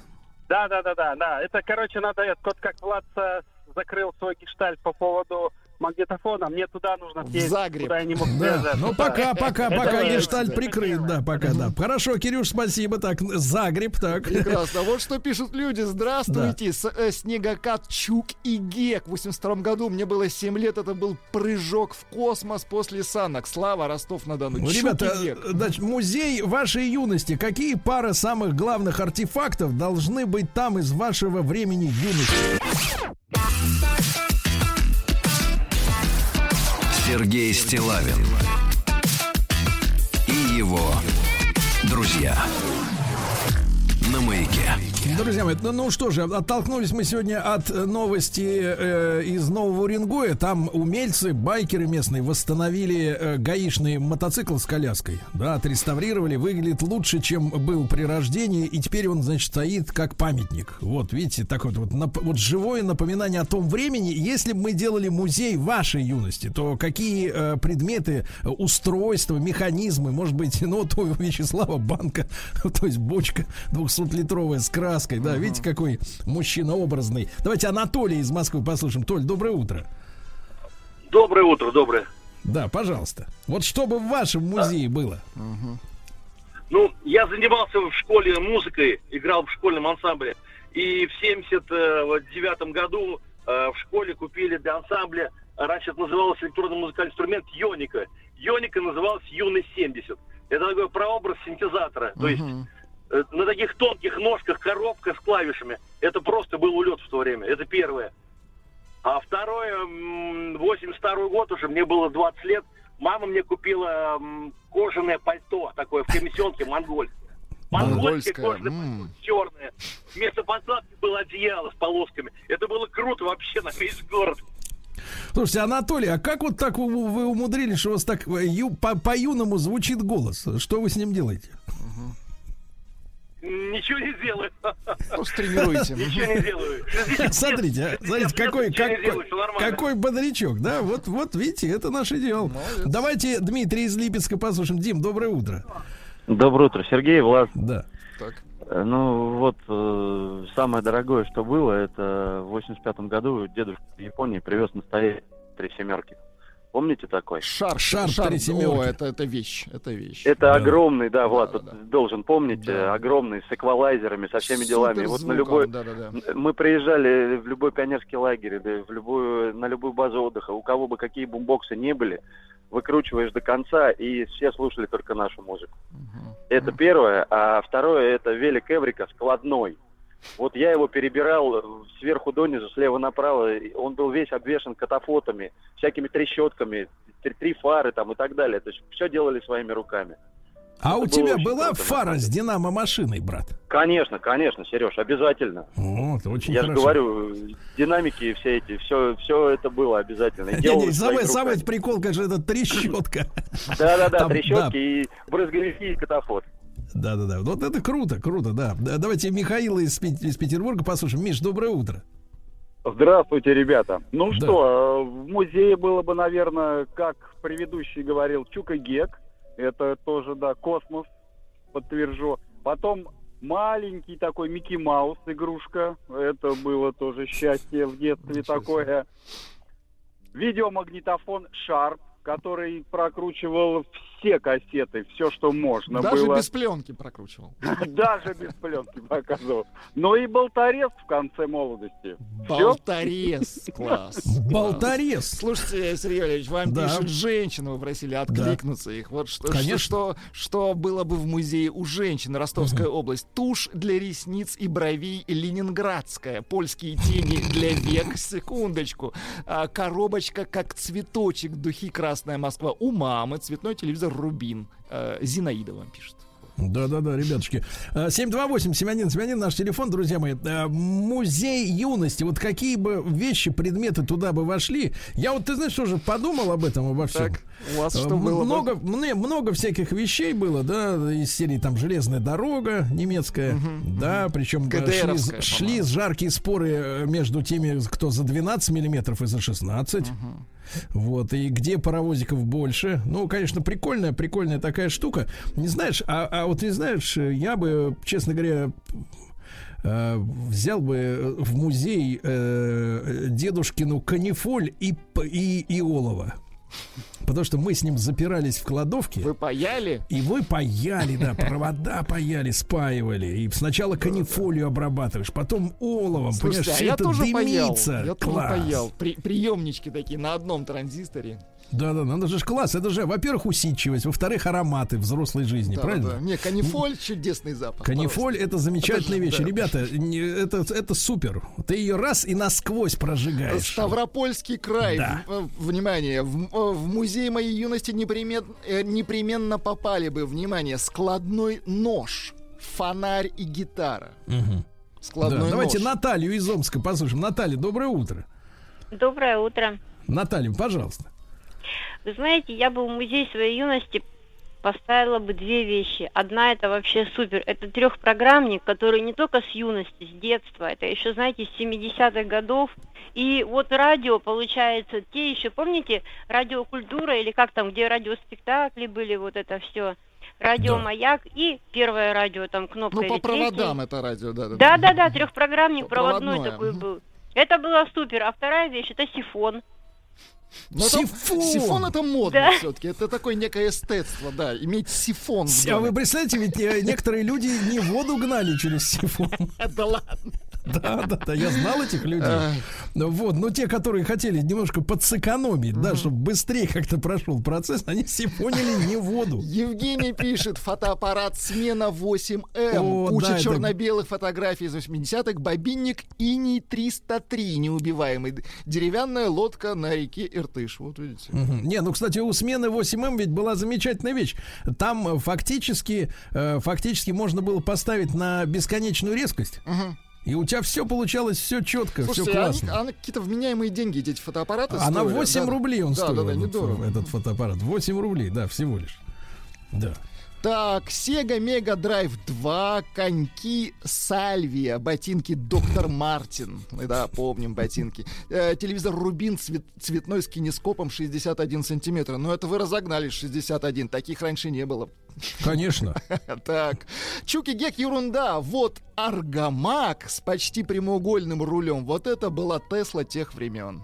Да, Активные ну- кол- колонки Эстония, обалденный звук, да, Эстония. S90 еще вспоминаю, тоже шикарные. Да, да, да. Ну и, конечно, Владик, вот если брать совсем зачерпывать из несбыточного и оттуда, то, что дна, невозможно, со нево- со самого дна, это вот эти машинки с педалями. Вы помните были? Для детей. да? Здоровенно, да, Да, куда да. можно было усесться, ну, наверное, лет до пяти, ну, до четырех, ну это очень круто. Это было нереально круто. И самое главное, что ты понимаешь, что вот что зад уже не пролазит туда, понимаешь? Как ты не худей, не старайся, не вернется детство. Педально.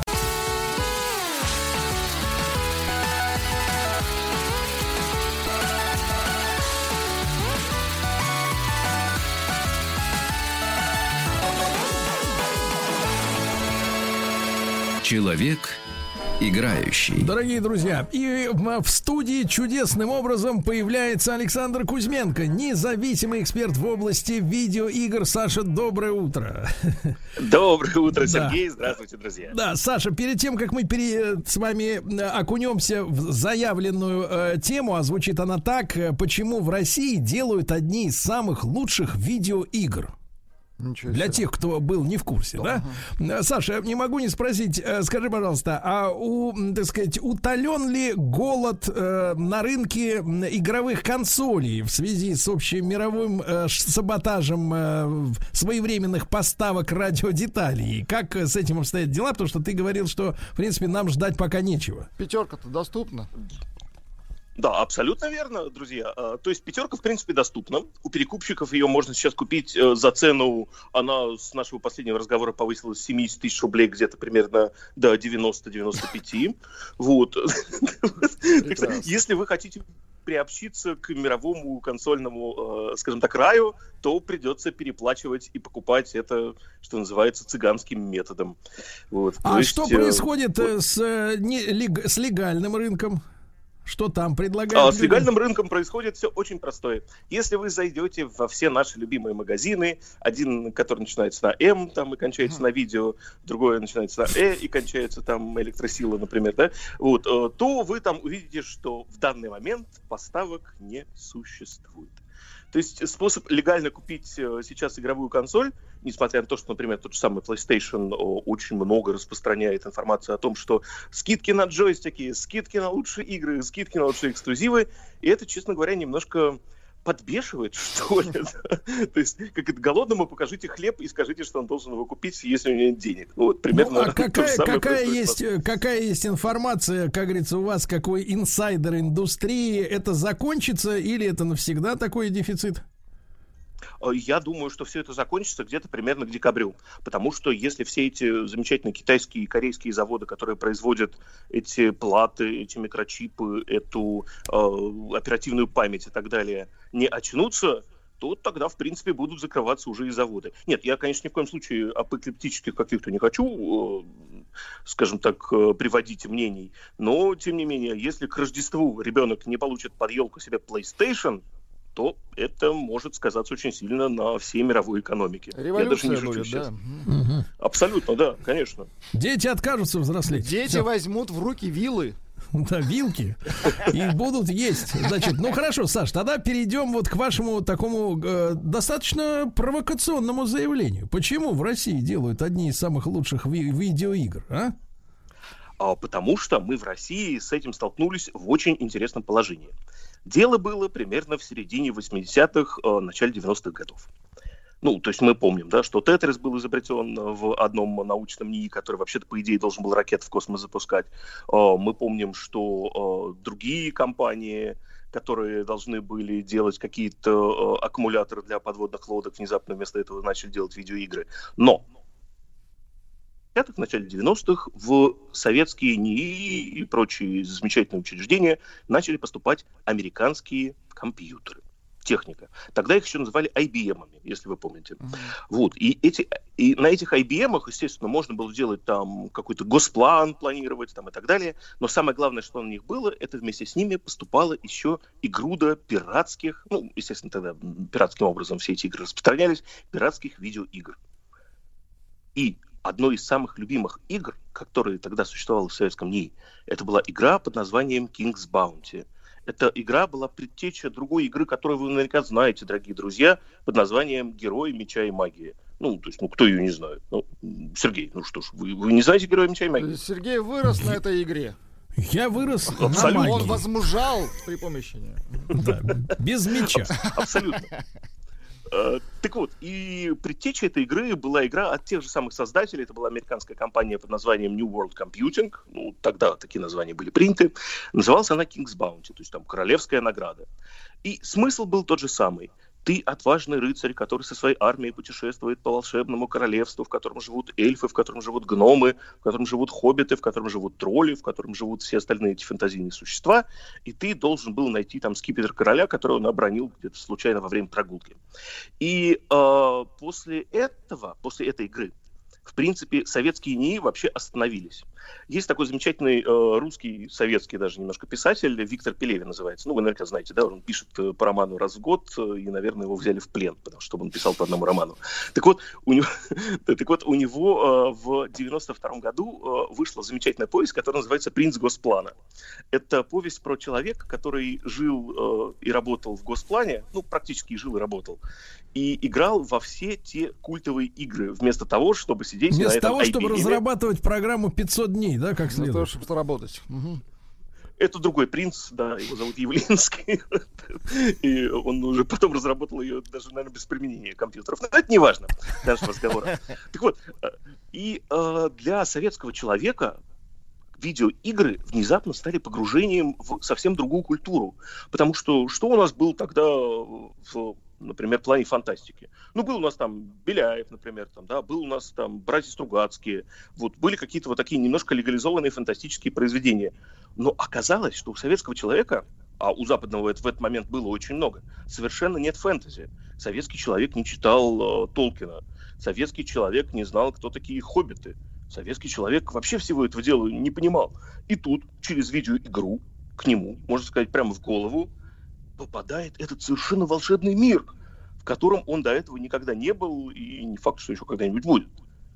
И э, игра King's Bounty, она стала чем-то вроде такого, знаете, вот э, прям локального культуралистического жупела, который в голове засел очень плотно. И поэтому ее продолжение, которое вышло буквально две недели назад... Нет, Александр, Bounty не 2, жупил, дрын. Дрын! Да, чем бы ударить по голове, короче, лишь бы хоббиты появились, да? Вот. И поэтому игра King's Bounty 2 вот, о которой все уже забыли о первой части, это там на Западе. Господи, для них это очередное появление хоббитов. Вот, King's Bounty 2 была сделана исключительно российским разработчиком. Компания 1С э, выпустила эту игру, которая очень четко, прям очень филигранно повторяет э, все механики той изначальной игры из 1990 года. Так. И, э, и да, и при этом еще э, скажем так, задевает вот эти вот культурные ниточки, которые вот э, в нас в те года заложились. Нет, я понимаю, что, конечно, сейчас выросло Там что, там, э, есть, 20 э, есть перестройка, Горбачев, что там, что там у гоблинов происходило? Нет, нет, нет, нет. Ну, вы что же, все, все это происходило, естественно, на заднем фоне. Ну, то есть, понимаете, вот в телевизоре происходит перестройка, Горбачев, э, по России мчится тройка, Райка Мишка перестройка и так далее. Вот, а в голове у этих людей, которые сидели в НИИ, в Госплане и так далее, и у них был в руках волшебный IBM, происходили хоббиты, гоблины, сражения, тактика, не знаю, какая-нибудь там стратегия э, завоевания нового королевства. И советский человек этого, в принципе, до этого не знал. И поэтому к нам все фэнтези, вся эта культура пришла неожиданно через образованных, интеллигентных людей из э, технических, научно-исследовательских институтов. Вот. Но И они благодаря сейчас- этим играм, как э, вы думаете, Александр, подрастеряли свою интеллектуальность? Ведь мы же знаем, мы же, мы, мы же знаем, что за перестроечными вот этими, за перестроечным угаром стоят как раз ребята из НИИ, у которых, в принципе, все в жизни было, и компьютер IBM, и все, им хотелось побольше, и прямо сейчас. Они очень активно поддерживали перемены. Это интересный вопрос. Э, Это интересный, конечно, вопрос. А, Я думаю, что в каком-то смысле игра King's Bounty или Герои Меча и Магии их подтолкнули к тому, что нужно развиваться.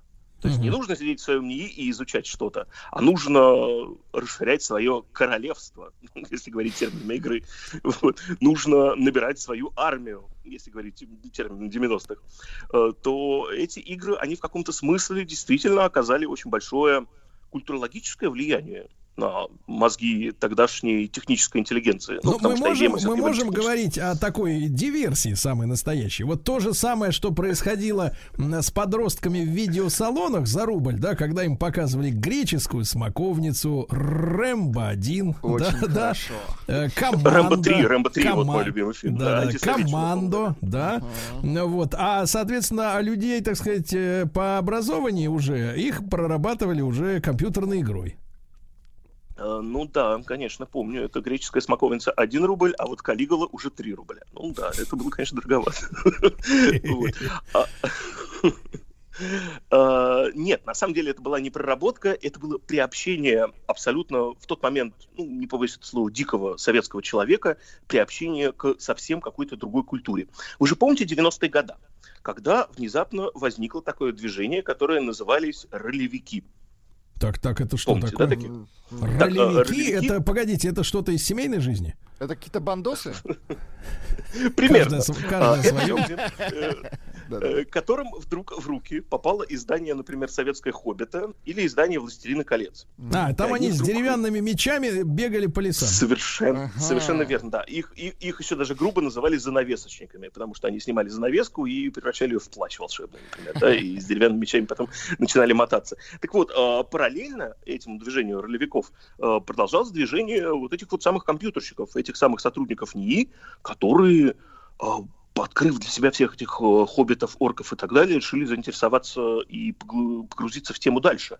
Так, а что за ней? Хм, а есть такой еще Толкин. Кто это такой? Ну-ка, давайте почитаем. Ну и появилось движение толканутых. Так вот, на э, загнивающем, как мы знаем, Западе сейчас все это движение уже давно забыто. На загнивающем Западе забыта игра King's Bounty. На загнивающем Западе забыто, что такое герой меча и магии. Но у нас, в России, и даже я больше скажу, в Восточной Европе, потому что все страны бывшего СССР или, например, такие замечательные страны, как там Польша, Чехия и прочее, до сих пор считают эти игры культовыми, а, возник от этих игр что называется, волшебный, буквально божественный смысл. Ну, то есть, давайте, давайте скажем своим, своим языком, э, это все правильным. Э, семена драконов зашли. Заш- Наконец-то, да. Да, пока не двинется на перерез на Тамсинанский холм, Бернамский лес. Это, конечно. Так вот, э, и внезапно оказалось, что в наших вот этих вот постсоветских странах очень сильно любят эти игры и не желают их предавать. Поэтому чем занялись русские люди и некоторые даже русские олигархи. Они начали скупать права на эти игры и выпускать вторые, третьи, четвертые, пятые части. Есть очень классный пример а, из истории. Есть такая игра World of Tanks. Наверняка вы про нее слышали, потому что Я тот, видел наклейки, своей- наклейки на автомобиле. Знаете, очень популярно, значит, э, ученик, шипы, э, я же девочка, э, вот, э, и танкист. Да, играю за арту. Еще вот такое там есть. Э, Так вот, э, эту игру World of Tanks сделал э, замечательный белорусский программист по имени Виктор Кислый. Вот. Этот Виктор Кислый, собственно, работал в Белорусском государственном университете, тоже программистом, сидел на кафедре, хотел защищать кандидатскую и очень-очень любил видеоигры. И самая любимая игра его в детстве была, называлась она «Мастер Orion». Э, то есть повелитель Ориона. Ну, это была такая вот космическая фантастика, в которой всевозможные там дальние расы пытались покорить там твою Землю, и ты э, построил свой космический флот и дал им достойный отбор. Ну, это не важно. Так вот, и когда после игры World of Tanks, которую он уже сделал через несколько лет, и которая сделала его первым миллиардером в Восточной Европе, который вообще заработал эти деньги на видеоиграх, он такой подумал, а вот есть э, Мастер Фарион, часть первая. Есть Мастер Фарион, часть вторая. А после этого компания разорилась, там права уже непонятно кому принадлежат. А вот хочу я сделать для себя личную игру, которая будет называться Мастер Фарион 3. Виктор Кислый нашел этих разработчиков, которые в этот момент уже где-то жили в Аргентине, были какой-то там независимой инди-студии, купил полностью права на Мастера Фарион и Почем? сделал себе игру Мастера Фарион 3. Ну, это стоило несколько миллионов долларов, потому что эта Да компания что, не закрыта, она не кисло? торгуется на бирже. Недорого, да. Ну, Виктор Кислый заплатил не кисло. Я согласен абсолютно с этим. Вот. И сделал для себя лично игру Мастер Фарион 3. Ну, сейчас вот современному игроку это дай, он такой скажет, э, что, подождите, а где викинги, где там отрубленные бошки, где вообще кровище, там сюжет и прочее. Но он хотел, он желал и сделал эту игру. То же самое сделали разработчики из компании 1С, которые выпустили King's Bounty 2. То есть они все еще тогда, помня все эти НИИ, э, помня, не знаю, того же самого господина Нургалиева, который возглавляет компанию 1С, э, который играл еще в свое время, что где, когда. Вот, и он тоже наверняка играл в своем НИИ в King's Bounty 1. Выпустили вторую часть. Потому что у нас в даже не России, я сказал, в Восточной Европе, потому что, например, там в Польше, э, в Белоруссии, э, в Молдавии и так далее, в подобных странах очень-очень до сих пор любят подобный жанр. Слушайте, но И это эти контент для людей 50 плюс получается? Ну, я бы сказал 35, все-таки плюс, все мы еще с вами молоды. 35 Вот, но плюс вообще- 20, давайте так. Но судя по тому, что игра King's Bounty 2 э, в самой главной э, платформе, которая распространяет игры для персональных компьютеров э, под названием Steam, в течение уже двух недель удерживает первое место, возможно, мы все не такие старые, друзья. Возможно, действительно, эти механики... Нет, возможно, молодняк пор. весь ушел в ТикТок, и просто его нет на рынке. Да, и, и просто забыл про видеоигры. Ну, я, конечно, не хочу в это верить ни в коем случае. Вот, но, тем не менее, э, показатель такой. И в СССР, тогда еще очень старом, в принципе, сама вот эта вот культура непонятного фэнтези, у нас же не было фэнтези, ну, в принципе, офици- официально легализованного, только Толкина издали там тиражом 60 тысяч, ну, что было для СССР очень мало, там, в 75 году, и он после этого расходился. Я сам помню, что познакомился с э, «Хоббитом», ну, «Хоббит» туда и обратно, да, классическое произведение Толкина, в сборнике, который называлось «Сказки английских писателей». То есть вначале ты Сказки, листал то эти сказки, были, да. Сначала Да, Шекспир ну, вначале- идет, потом Толкин, я понимаю. Нет, ну там были все, всякие скорее забавные такие сказки, там Бильбо без пальцев ног, который через пролив проплыть не смог. Ну, ну, да, классический вот это вот абсурд английский. И потом, вторая часть этой книжки, это «Хоббит» туда и обратно. И я такой сижу в 10 лет, такой, ё-моё, а что это такое? Гоблины, а, орки, ничего себе. А что это я до этого не слышал ничего про это? И поэтому на вот этой новинке, вот на этой новизне, собственно, через видеоигры в нашу культуру и вошло фэнтези. И теперь Скажите, пожалуйста, скажите, пожалуйста, Александр, а вот э, мне как-то немножко обидно, что, получается, орки вытеснили из нашего сознания мальчиша-кибальчиша. Ну, вместе с ним и плохиша тоже, правда? Вот, и буржуинов. Скажите, а вот нет каких-то вот таких попыток, э, знаете, сейчас же э, есть такая история, я не помню, как это называется в вашем, так сказать, деле, э, ну, и в художественном вообще, в искусстве, да, сегодня, сегодня, когда делается такой новый, новый соцреализм, условно говоря, на новом ос- на новой основе. Ну, самая попсовая история это вот э, Валера Барыкин, он рисует э, красивых женщин в образе советских, знаете, да, там это самое. это прекрасно, прекрасно, да. Да. Такой Потом русский пенат есть, такой. да, есть немецкая художница, которая рисует э, таких замечательных красивых летчиц, танкисток и прочее, прочее, прочее. А вот нет попыток интегрировать советских героев в мультипликации книжек в какие-нибудь вот эти орковые и фантази, фэнтезийные игры, в какие-то комиксы. Вы об этом ничего не слышали? О, на самом деле, конечно, есть. Э, Существует такая замечательная игра, она вышла еще, правда, уже лет пять назад, которая называется «Вечное лето». Это, скажем так, э, графическая интерактивная новелла про советский пионерский лагерь. Да вы что? И, И там надо вы понимаете, да? пастой э, эти рожи? Естественно, рисовать, конечно же. Ну, как-то, или еще, знаете, вот такая штука, а, бумажку кладешь на живот э, какому-нибудь э, жертве своей, поджигаешь ее и сверху кладешь тазик. Ему становится больно, да, и он начинает по тазику стучать, это называется зайчик-барабанчик, да. Вот, не будем вспоминать наше пионерское детство, которое было местами жутковато, честно говоря. Вот, но спрос на э, вот эту советскую эстетику, он достаточно силен сейчас э, в нашем обществе. Ну, вы вспомните, например, замечательную книжку и не менее замечательный сериал, который был снят а, по ее мотивам по названию «Пищеблок» Алексея Иванова. Вот, то есть это эстетика пионерлагеря, которая приукрашена вампирами. И мы от видеоигр сейчас ждем эстетики пионерлагеря, ну или хотя бы просто какого-то пионерства советского, такого, знаете, еще нейтрального, годов 70-х, может Нет, быть, ну 80-х. огромное просто количество героев, да, которых хочется, честно говоря, наконец отцифровать. И электроника, правильно?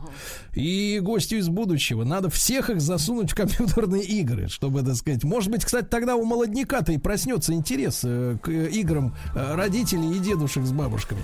Э, Давайте поблагодарим Александра Кузьменко, независимого эксперта в области видеоигр. И Запомните, в России делают одни из самых лучших видеоигр. Мы сегодня это доказали.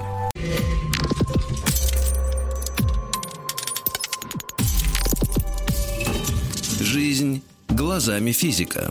А, Друзья мои, рубрика «Жизнь глазами физика, ушами, э, ушами физика Вла- Владика». Да. Да, так звучит физика. Да, В нашей студии сегодня э, Федор Сенатов, кандидат физико-математических наук, директор научно-образовательного центра биомедицинской инженерии НИТУ МИСИС, научно-исследовательского технологического университета. Э, Федор, доброе утро. Доброе утро. Да, рады вас э, слышать, да. И сегодня, друзья мои, я думаю, что вам, э, нашим, э, нашей аудитории будет очень интересен, интересна тема, потому что мы будем говорить о костях и имплантах в организме. Ну, многие сегодня уже засунули себе вместо зубов импланты, да, знают, что это такое. Но зубами-то дело не ограничивается все, естественно. Речь идет и о внутренних, э, так сказать, э, органах. Э, Федор, э, когда, в принципе, вот нужны эти самые костные импланты, и почему вообще кость сама не может регенери- не регенерироваться? Ну вот э, перед этим такой мини-дисклеймер. Можно сказать импланты, но лучше сказать имплантаты. Э, Это просто такой частый спор, часто э, по-разному все говорят, но импланты — это как раз больше такая калька с э, ан- английского им- имплант. А так обычно лучше говорить имплантаты. ну, В русском языке как-то так более стало принято. И вот у нас коллеги-медики как раз настаивают именно на э, слове имплантат. Так. Вот. Так вот, по поводу проблемы с костями. Э, Вообще, на самом деле, не всегда ко- костям удается очень хорошо так быстро регенерировать. То есть понятно, что кость э, сломали в молодом возрасте, и вроде бы все окей, потому что у нас есть э, клетки, которые ответственны за э, построение ко- костной ткани и ее разрушение. Вообще, в принципе, процессы вот этой регенерации, они постоянно идут в, э, нашем организме. И э, есть кости остеокласты, которые разрушают кость, а есть остеобласты, которые эту кость строят. И это постоянно идет обновление, это хорошо. А если кость сломали, тогда вот активно более э, работают клетки, отвечающие за построение э, костной ткани. Но э, если повреждения там чисто механические, например, очень существенные, или, э, например, есть какие-то там множественные осколки, э, не удается соединить э, концы э, кости, либо вообще есть, например, э, онкологическое заболевание, э, остеосаркома, тогда приходится удалять сразу кусок кости. И обычно, например, при остеосаркомах это достаточно большие куски. Вот тогда на, э, нашей способности организма не хватает для того, чтобы прошла регенерация. Это обычно, ну, уже там несколько, когда сантиметров, например, удаляется кости, э, то вот, вот это пустое пространство надо как-то чем-то заполнить. И вот имплантаты — это очень хороший вариант для заполнения вот этого пустого пространства, для соединения оставшихся э, кусков кости. Федор, а мы можем говорить о самом э, материале для вот этого имплантата? Вообще для имплантатов используется уже множество различных материалов. Э, вообще для костей это прям дико такая развитая область. Это и керамика, и полимеры, и металлы. Вообще э, исторически самый, наверное, такой вот популярный и везде используемый материал — это металл, металлический сплав на основе титана. Э, вот и когда часто люди что-то сильно ломают, ставят титановые спицы, титановые различные пластины, винты. Титановые черепа, я помню, вот людям вставляют. Все верно, да-да-да. Пластины титановые титановые сеточки. А, вообще титан сам по себе материал хороший, биосовместимый. Вообще, в принципе, если мы говорим про биосовместимость разных материалов, есть материалы биоактивные, Биоинертные, биотолерантные. Биоактивные это те, которые участвуют э, в жизни нашего организма ну, и то, могут, то есть например... на этой штуке может потом нарасти новая кость. Вот на какой-то новый, про который я сейчас вот скажу, да. А просто на куске титана это все достаточно просто, потому что титан как раз инертный, и еще его иногда называют биотолерантный материал. То есть кость его так толерантненько видит, но предпочитает особо не замечать, строит вокруг него такое э, имплантатное гетто, такой заборчик в виде соединительной ткани, такая капсула, которая э, отделяет этот э, имплантат от организма.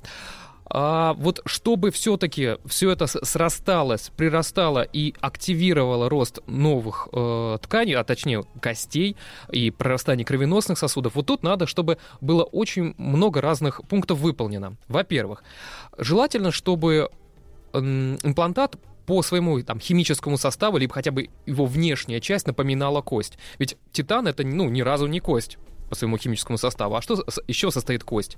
Кость это примерно... Кость это мел. Ну, это, да, это кальций-фосфатное соединение, то есть не совсем мел еще, э, это гидроксиапатит. Э, там кальций, фосфор, кислород действительно все присутствует.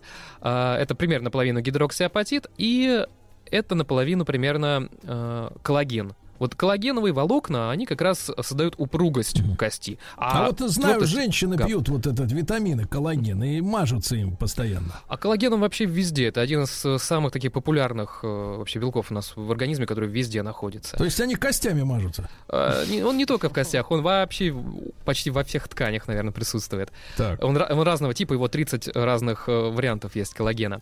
Но а, Коллаген, да, это хорошо, но вот твердость э, костям придает как раз именно гидроксиапатит, вот кальций-фосфатное соединение. Вот желательно, чтобы вот какое-то кальций-фосфатное соединение присутствовало хотя бы на куске титана, но на поверхности, чтобы организм видел перед себе вот этот кальций, фосфор. Э, и... Своего видел. Да, да, такая маскировочка. Вот это как раз одни из принципов тоже биомиметики, э, имитации чего-то природного, в данном случае костей. А, но этого мало. По-хорошему, надо воспроизвести микроструктуру, как в реальных костях. Потому что кости — это не просто какой-то гладенький кусочек, как вот кусочек металла. А, у них поверхность достаточно развитая, а, пористая, может быть, в разных костях разные поры, шероховатая. Вот на такой шероховатой хорошей поверхности могут присаживаться клетки. И если клетка из нашего организма села на имплантате и там закрепилась, вот там уже может происходить деление и рост уже тканей. Если то, есть, не... то есть мы можем, например, э, сделать этот имплантат, да, uh-huh. и он вокруг обрастет настоящей костью.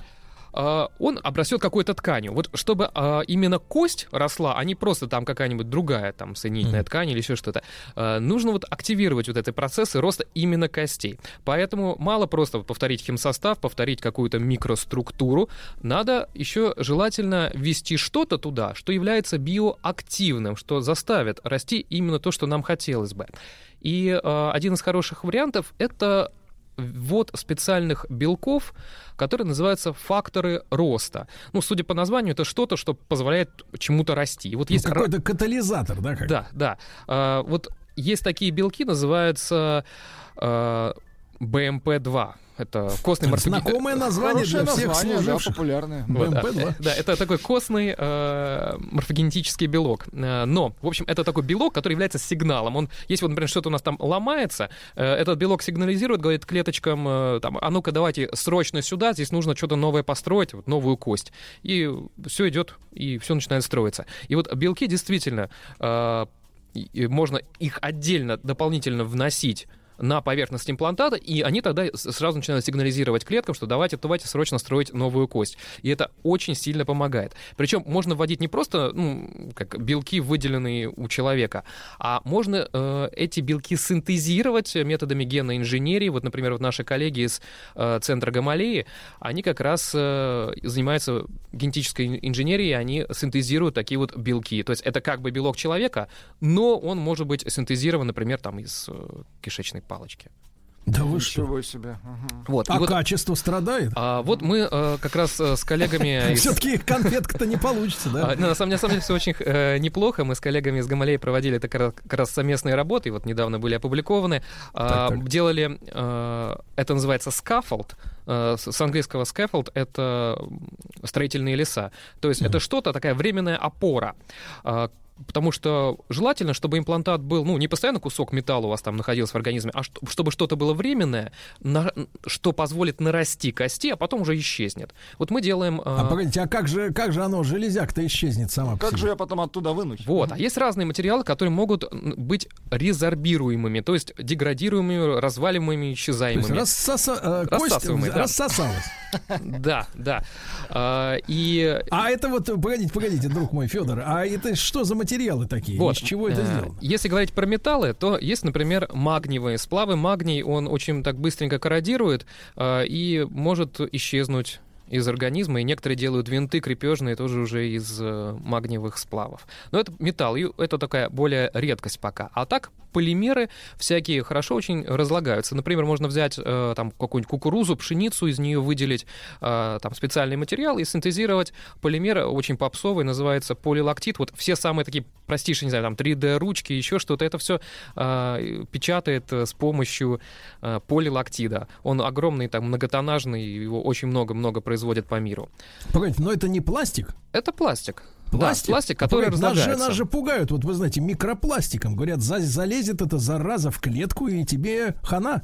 Вот. А куда же денется вот эта пластиковая нога-то?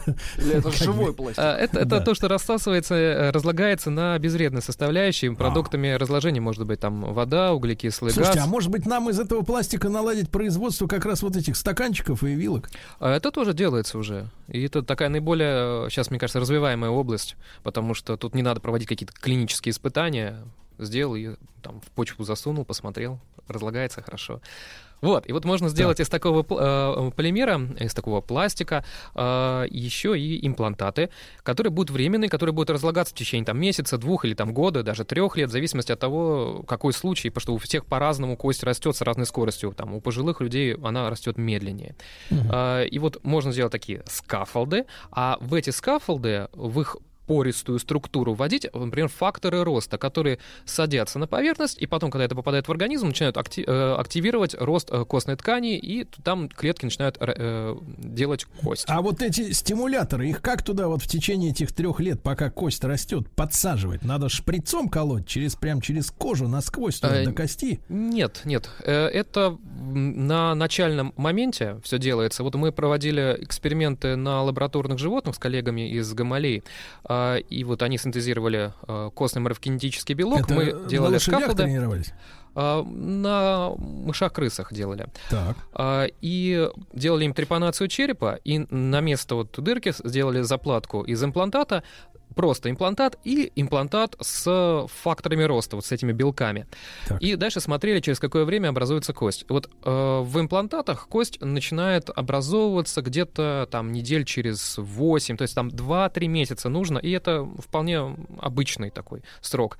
А если есть факторы роста, э, в имплантате, то э, кость начинает образовываться уже где-то через 3-4 недели, э, ну и через месяц полностью все зарастает своей собственной костью. Слушайте, слушайте, друг мой, скажите, пожалуйста, а на этом месте шерсть-то снова отрастает или она лысая ходит? А, ну, шерсть это уже немножко др- другие там клетки, и они, ну это да. Это надо по- подсаживать уже факторы роста шерсти, понимаете? Погодите, так мы так можем активировать этими устройствами, вернее, этими белками вообще какие-то, так сказать, функции рас- раскачивать, да, в организме, которые, может быть, так под- подзаснули немножко. а? Есть- Вот так. Да, давайте-ка мы, давайте-ка мы об этом. Слушайте, ребята, как интересно, да? Пшикнул туда, и там пошел И там рост. растет. Класс. Федор Сенатов, кандидат физико-математических наук с нами сегодня. Безумно интересно.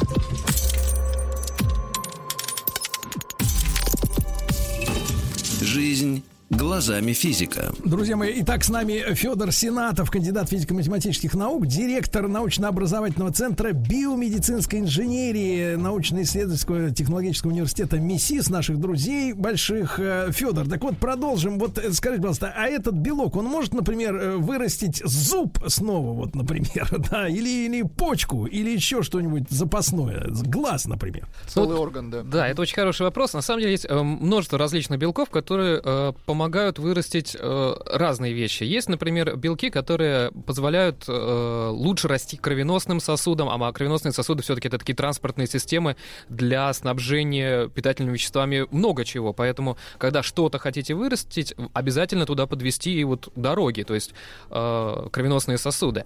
Поэтому хорошо использовать комбинации разных белков, которые стимулируют рост кровеносных сосудов происходит ну, так называемая васкуляризация, э, стимулирует рост э, там, с- э, соединительной ткани, костной ткани или, там, например, э, хряща. Вот с хрящом это отдельная проблема.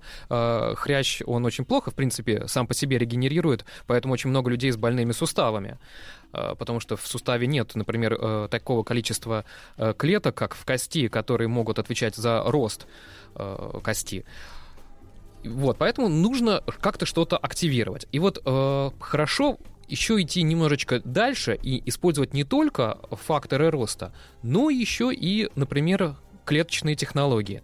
Э, Что вот под этим подразумевается. Есть так называемые клеточные инженерные и ткани инженерные конструкции. Вот э, мы в Нетумисис совместно с коллегами из э, Центра онкологии Гама- э, Блохина мы создаем сейчас клеточные инженерные конструкции. Что это значит? Это как? А, Мы берем, опять-таки, какой-то материал, который является биосовместимым, э, который э, по своим структурам похож на, там, ну, например, ту же самую кость, раз мы сегодня про кость говорим, а, делаем из нее скафол, то есть вот эти строительные леса, поддерживающие, э, которые имеют в себе много разных пор, которые по размеру а, по геометрии похожи на натуральную кость. И в, этих э, порах, как в квартирках, могут хорошо расти, жить клетки. Но можно либо ждать, пока клетки из организма после имплантации сами заселят этот scaffold, а можно scaffold заранее заселить клетками самого пациента. Э, Есть несколько вариантов. А, Первый и сейчас наиболее такой хороший изученный, то, что мы сейчас э, с коллегами делаем, это из костного мозга э, выделяются клетки, которые, ну, их можно назвать стволовыми клетками. А, у- Стволовые клетки это такое очень попсовое название, и под ними чего угодно сейчас подразумевается, но... а, Омолаживаются вот ну все. да, да, есть много всяких э, фейков и мифов, но а, клетки очень разные бывают. И которые в костном мозге, они могут превращаться всего в несколько типов э, других клеток. Вообще под стволовыми клетками подразумевается обычно то, что а, они могут превращаться это в что-нибудь еще. полуфабрикаты, из которых можно разные штуки Да, лепить, да? да, но и вот эмбриональные клетки, из них там действительно чего угодно можно сделать. Э, Но с эмбриональными клетками сейчас не работают, в том числе там есть и леча- и человеческими, там, по этическим про- э, проблемам. А э, можно использовать клетки у взрослого человека, выделенные из костного мозга. Э, Это так называемые мезонхимальные э, клетки, стромальные клетки. Э, И они уже могут превращаться вот в ту же самую кость, там, э, в хрящевую ткань, но у них очень ограниченные возможности по превращению. И вот их можно брать, выделять у человека и э, в течение где-то 10-14 дней обращивать имплантат клетками, э, просто в пробирке. А потом вот эту клеточно-инженерную конструкцию, когда все домики скафолда вот этого, все квартирки заселены клетками, уже э, подсаживать э, там человеку либо животному, и тогда э, будет быстрее происходить интеграция имплантата и организма. Ну, а насколько быстрее?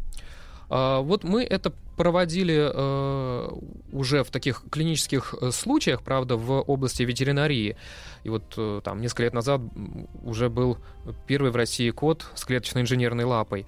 А, Это где-то лет го- года 4, наверное, мы, или 5 назад проводили. Жив кот? А, ну, на тот момент ему было 15 лет на момент А, операции, старенький. поэтому я думаю, уже, уже наверное, нет.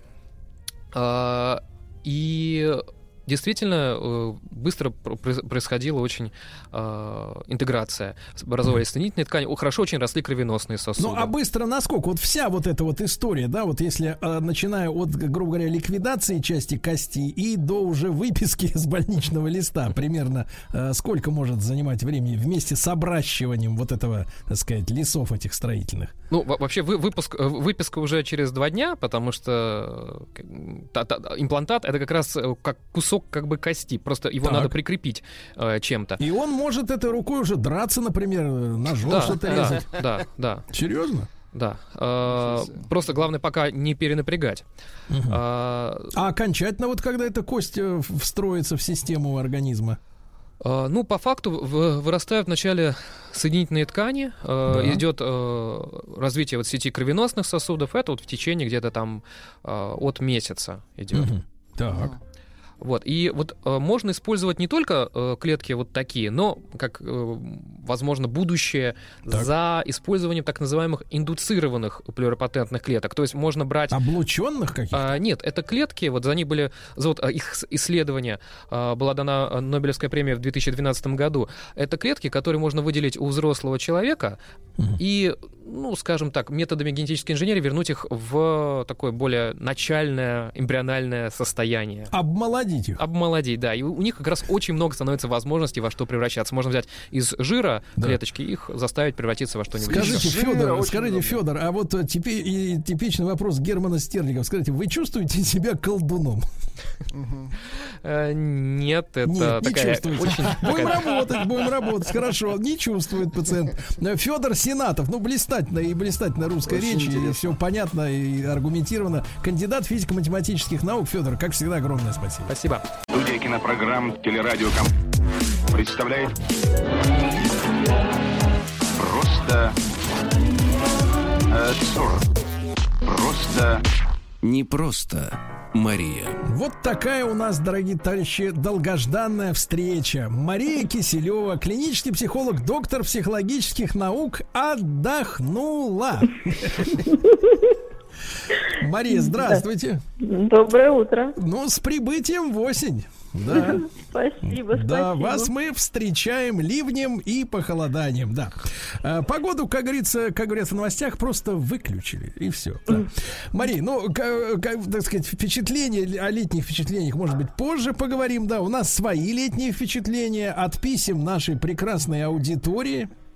Ну и вы знаете, что э, пока вы еще отдыхали, догуливали последние денечки, э, мы знакомились э, с настоящим эпистолярным трудом э, мужчины Антона, э, 31-летнего из города Волгограда. Я попытаюсь как можно короче пересказать этот труд. Вот, э, да.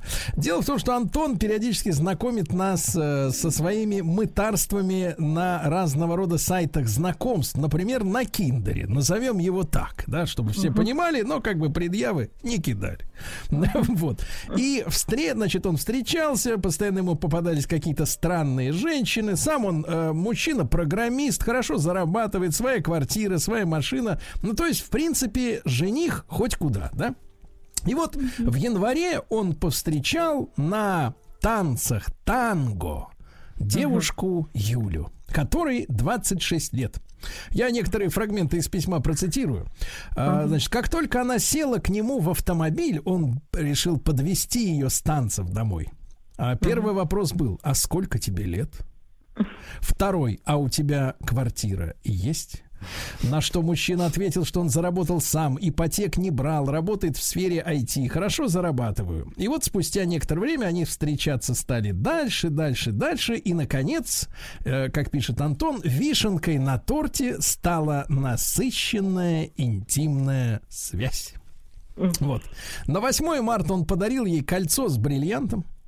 Но без цели обручиться, а просто в честь праздника. Ну, наверное, некоторые дарят Рафаэлла на 8 марта, а кто-то кольцо с бриллиантом. И Юля сказала, что ты знаешь, э, что ты ездишь ко мне, все время тратишь бензин на другой конец э, нашего длинного города, а Волгоград город длинный, так вот, вытянутый вдоль реки. И говорит, давай, чтобы тебе сэкономить и время, и бензин, я, э, да и вообще мои деньги на съемную квартиру, давай я переж- перееду к тебе. Она переехала, тут же уволилась с работы и начала периодически ходить на собеседование, устраиваться на новое место, и каждый раз возвращалась и говорила, это не подходит, либо чувствую, что будет подвох. Ну, в общем, месяца два она, значит, не могла устроиться на работу, а потом, в общем-то, и сказала мужчине э, такую фразу, слушай, э, перед этим начав устраивать скандалы э, различные, ну, например, задержался на полчаса с работы, целый вечер молчит. Приготовил ей завтрак в постель, а каша немножко остыла, пока нарезал фрукты э, в кашу. Обвинение в плохом, так сказать, настроении на весь день. Э, вот, ну и так далее, так далее. И в итоге она вдруг ему сказала, слушай, а может быть ты будешь мне давать свои деньги? Ну или хотя бы 30 тысяч в месяц, и тогда мне вообще не надо будет работать. И я буду спокойно сидеть, э, так сказать, у тебя дома, и все будет нормально. При этом он оплатил их отдых на море. Отдельно отправил ее с мамой на море, без него самого отдохнуть. Оплатил маму. Да, оплатил маму. И в итоге, значит, э, к скандалу увеличивались, увеличивались, увеличивались, п- частота их такой вот и вынос мозга. И в итоге в, од- в одном из конфликтов, э, ну, она, в принципе, хлопнула дверью и ушла. А потом перезванивает, вернее, пишет сообщение, говорит, я сейчас приду, при тебе одену мое красивое платье и пойду в клуб, где я встречу настоящего мужчину. Красивого на что, мужчину. да, на что наш Антон затаился, сказал, что дома его нет, а потом э, пришла пора отгружать вещи, которые были в его квартире э, за полгода проживания. Э, вот скопились вещи этой женщины, 26-летней кобылы. Вот, и, значит, соответственно, две машины приехали за этими вещами. Вы представляете, две в одной машине они не умещались. И, наконец, пришла мама, которая помогала грузить все эти тюки, какие-то одеяла, подушки и прочее. И сказала, Антон, какой ты удобный. И потом, как жаль, что мы никак не можем пристроить нашу 26-летнюю дочь к хорошему мужчине. А ты такой удобный. Ну Вот, на этом драма, так сказать, завершилась, да. А, а, Конечно, Мария, первый вопрос, который я хотел вам задать, да, вот э, в наш период э, такой э, бурной эмансипации, да, которая провозглашается со всех сторон, не только со стороны феминистического сообщества, но вообще, в принципе, уже почти считается нормой, да, что женщина должна быть самостоятельной. Почему эта девка не хочет работать? Ну а зачем работать, если есть удобный? Нет, серьезно, я вижу, что я вижу, что э, все эти корни, да, так сказать, берут свое начало из семьи, но если мать позволяет себе говорить, что молодой человек удобный, то значит вот это потребительское отношение к э, мужчине, да, в жизни женщины, оно продиктовано именно вот со стороны матери. Это то есть не первое поколение уже приживал, да, мы имеем. э, Нет, ну сказать. может быть, действительно, мать там вкалывала, и э, дочка это видела, и маме было тяжело, и она уже внушает, что можно найти себе удобного, не как твой отец, понимаешь, который был не таким удобным. И, э, конечно, транслирует то, что жизнь это, ну, какой-то действительно такой то есть жизнь и работа не для того, чтобы делать что-то интересное, получать от этого удовольствие, не только деньги, а чтобы пристроиться и, в общем-то, только требовать, требовать, требовать. Почему эти скандалы-то и происходят? Потому что это ненасыщаемая потребность такая.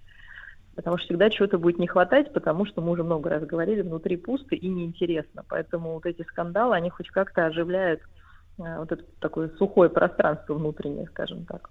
Добавляет специй в эту жизнь пустую. Потому что если у человека есть дело, если человеку что-то интересно, он работает, ну, хорошо, она могла бы просто пойти работать, ну, пусть даже за небольшую зарплату, но человек бы горел своим делом, потому что, ну, мы сами знаем, действительно, не все у нас. Это очень романтично звучит. Горел за небольшую зарплату. Ну, понятно, она вот эту всю энергию как куда-то тратила и на, с одной стороны, да, негативной, получала бы отдачу от работы. А когда ни того, ни другого не происходит, естественно, ты сидишь дома, как белка в колесе, тебя все раздражает, потому что ну, тебе скучно просто. Тупо, а работать не хочется, потому что ты не знаешь, что тебе интересно. И нужно напрягаться, и вставать, и ехать, и все равно подстраиваться где-то, какие-то неудобства терпеть. Такой замкнутый круг, мне кажется, достаточно часто встречающийся. Угу. Когда женщина дома ничем не интересуется, естественно, она сидит, думает, сейчас придет муж и принесет ей еще теплую кашу, ну, какое-то это такое вот младенческое совершенно состояние.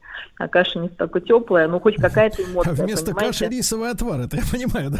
Значит, Мария, а вот э, скажите, пожалуйста, а в каком возрасте вообще, давайте тогда перейдем, э, сказать, вот к, как сказать, к теоретической части, да, в каком возрасте вот в ребенке вообще должен начать формироваться, ну, интерес какой-то какой-то деятельности, которая будет оплачиваться каким-то образом в, в, в грядущем. То есть мы же понимаем, что 26-летний, кстати говоря, вот еще один признак, Мария, интересно, я его uh-huh. подметил, а Антон э, в своем следующем письме со мной согласился. Э, он мне прислал много фотографий, их вдвоем там или поодиночке, в танце там э, с баяном и так далее. Ни на одной фотографии она не улыбается.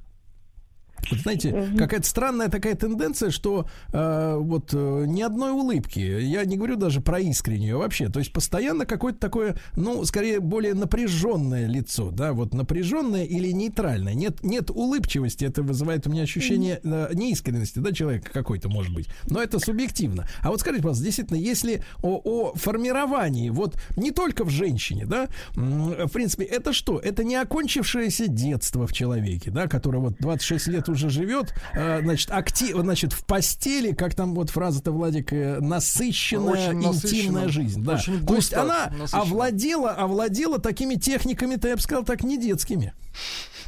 Не Нет, да?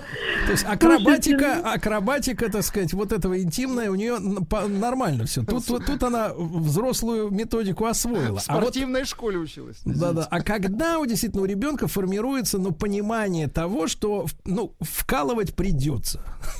Ой, слушайте, ну все немножко, наверное, сложнее раньше, да, потому что вот это то, что вы говорите, отсутствие какой-то радости жизненной, этой энергии, какое-то желание познавать мир, любознательности, а такое только потребительское и телесное состояние, ну это очень ранний возраст.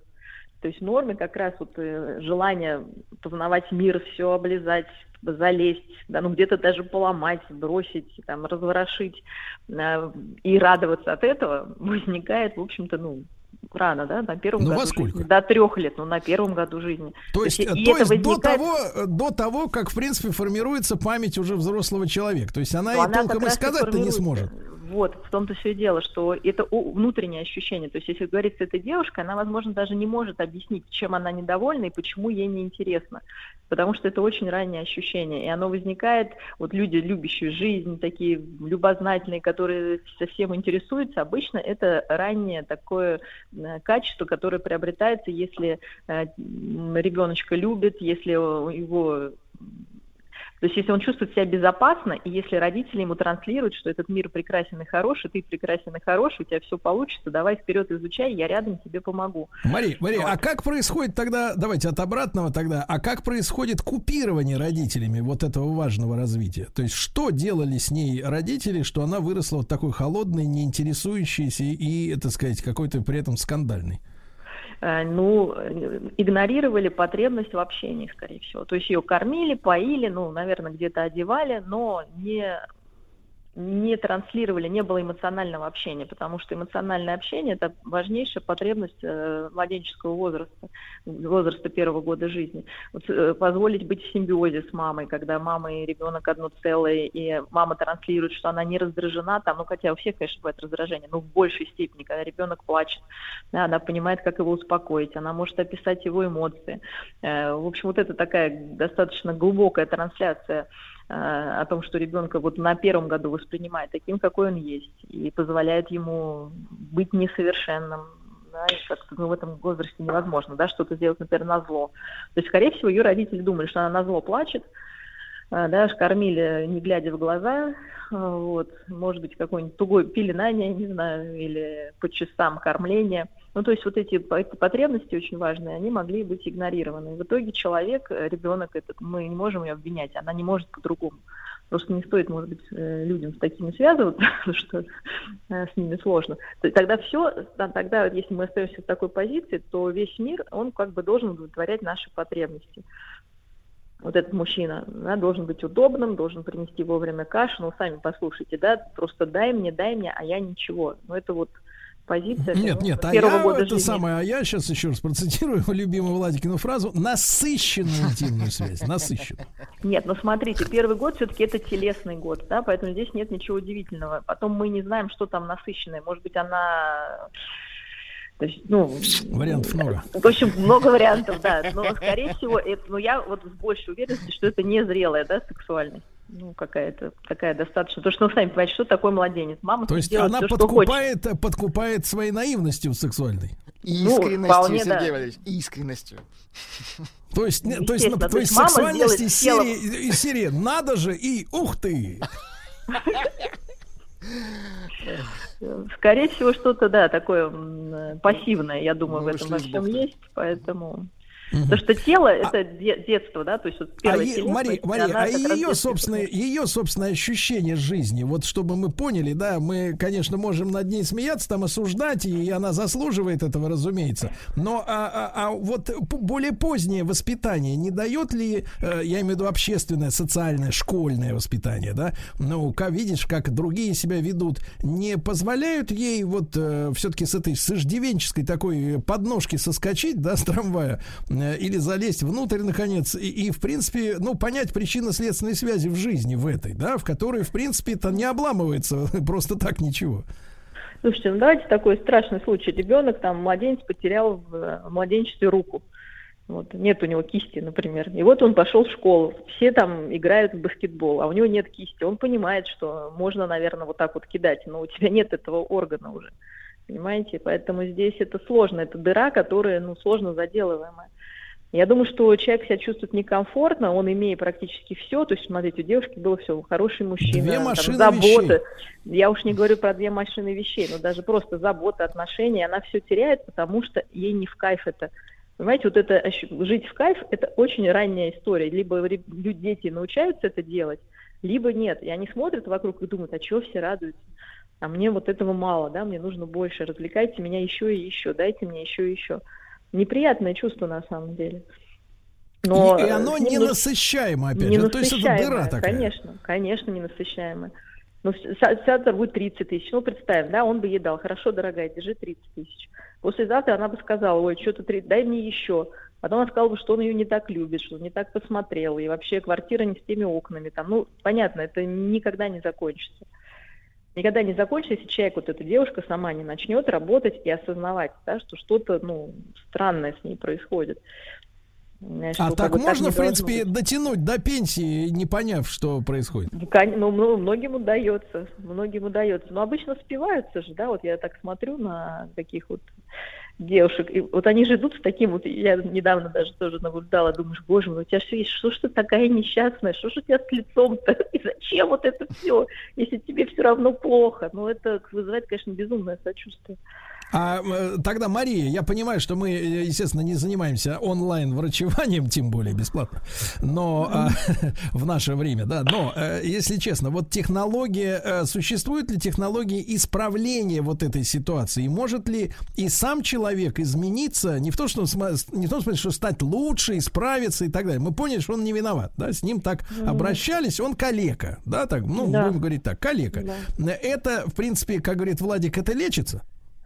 Ну, это лечится, но э, дорого и очень больно и долго, потому что для изначала нужно осознать вот эту свою пустоту, э, да, эту дыру, и потом пытаться как-то ее хотя бы чуть-чуть наполнить, и, конечно, так как это довербальный уровень, человек может все осознавать, вот, и даже сказать, слушайте, ну плохо, вот меня ничего не радует, да, какая-то такая, ну, эта нарциссическая депрессия, и какими-то словами сказать, да ладно, у тебя все хорошо, посмотри, оно не получится, то есть это только отношением, только через вот какую-то эмпатию, даже через какие-то э, создание вот этой безопасной обстановки, э, через принятие себя, ну, через слезы какие-то, да, что ты потерял столько времени и жил такой вот пресной жизнью, Но, конечно, можно это осознать. Ну, для начала нужно просто признать, что это проблема.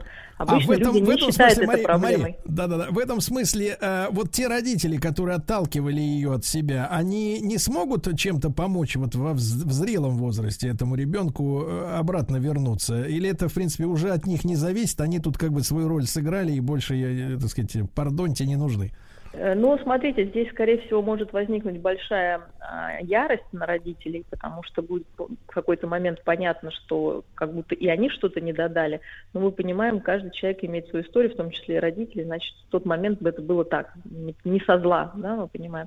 И как раз э, для родителей очень важно будет вы- выдержать вот этот вот яростный прорыв а, вот этой уже взрослой девушки с какими-то обвинениями, ну, понимая, что это просто такой этап взросления как раз, да, то есть... Э, Ну вот э, для вполне естественно. 26-летней, да, девицы, э, так, э, сколько понадобится времени? Ну, я понимаю, что сроки, конечно, это, это на ТО автомобиле можно спросить, сколько вы времени будете менять масло. Вот, а здесь как бы другая история, это личная достаточно, но не менее скольки, Мария? Вот времени Ну, я- понадобится, чтобы рихтануть это все. Ну, если работа плотная с психотерапевтом, ну, я бы взялась за три года. Три-четыре года. Два раза в неделю. Три года, два раза в неделю. А в это время, в принципе, этот человек может личную жизнь какую-то вести? э, Ну, или... конечно, может, конечно. Но Ну и будет, продолжать э, мучить, да, людей дальше? э, Я думаю, что нет, он будет сам мучиться больше в данной истории. Но первый что- шаг, первый шаг это в признании самой себе, да, ей, да, в том, что что-то какая-то проблема не во внешних обстоятельствах, а вот ее Конечно, внутри. что мне мало, да, то есть просто признать, что, ну почему, когда даже все есть, я не могу испытывать ну, счастье, удовлетворение, Мгм. мне все равно чего-то не хватает. Мари, и тогда финальный вопрос Владик попросил задать, потому что он человек неравнодушный, чувственный, э, мужч- как мужчина, конечно, в первую очередь, а потом как человек. Вот скажите, пожалуйста, а вот той самой трицули э, хватит на месячную терапию э, вот э, сегодняшних ценовых, так На сказать, лекарства э, хватит, Сергей, 30 тысяч рублей в месяц. Ну, если не- нет, я то нет. думаю, что нет, ну в принципе хватит. Я думаю, в Волгограде с, с огромным как бы. А, ну вы не возьмете, я понял. Я, же человек ехать внимательный. Мария, ну прекрасно. Так что, Антон, нет, тридцатника не хватит, к сожалению. Мария Киселева, клинический психолог, доктор психологических наук. Спасибо огромное.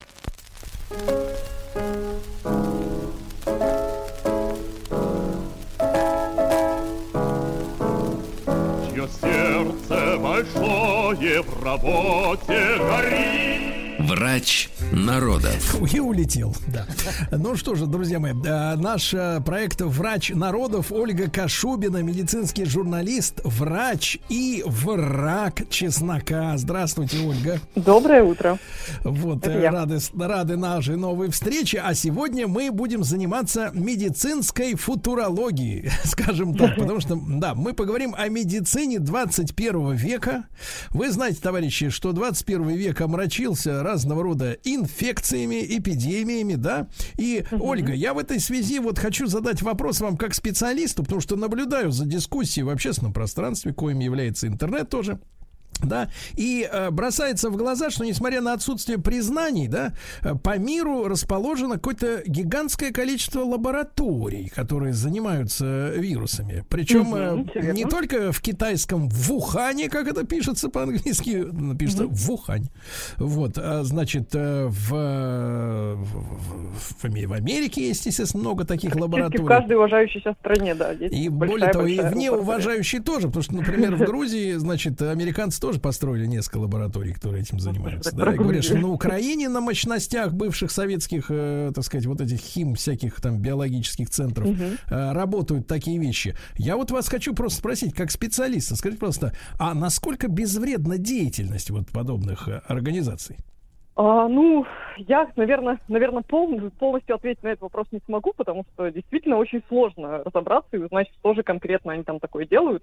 Но а, сам факт наличия таких лабораторий многочисленных в целом, ну не то чтобы это хороший знак, но это в целом логично, потому что э, внезапным образом мы столкнулись с тем, и это я говорю не пос- про последние два года с пандемией коронавируса, а вообще про последние скорее лет 20, что, эм, или даже 30, что количество инфекционных заболеваний вообще стало очень сильно расти.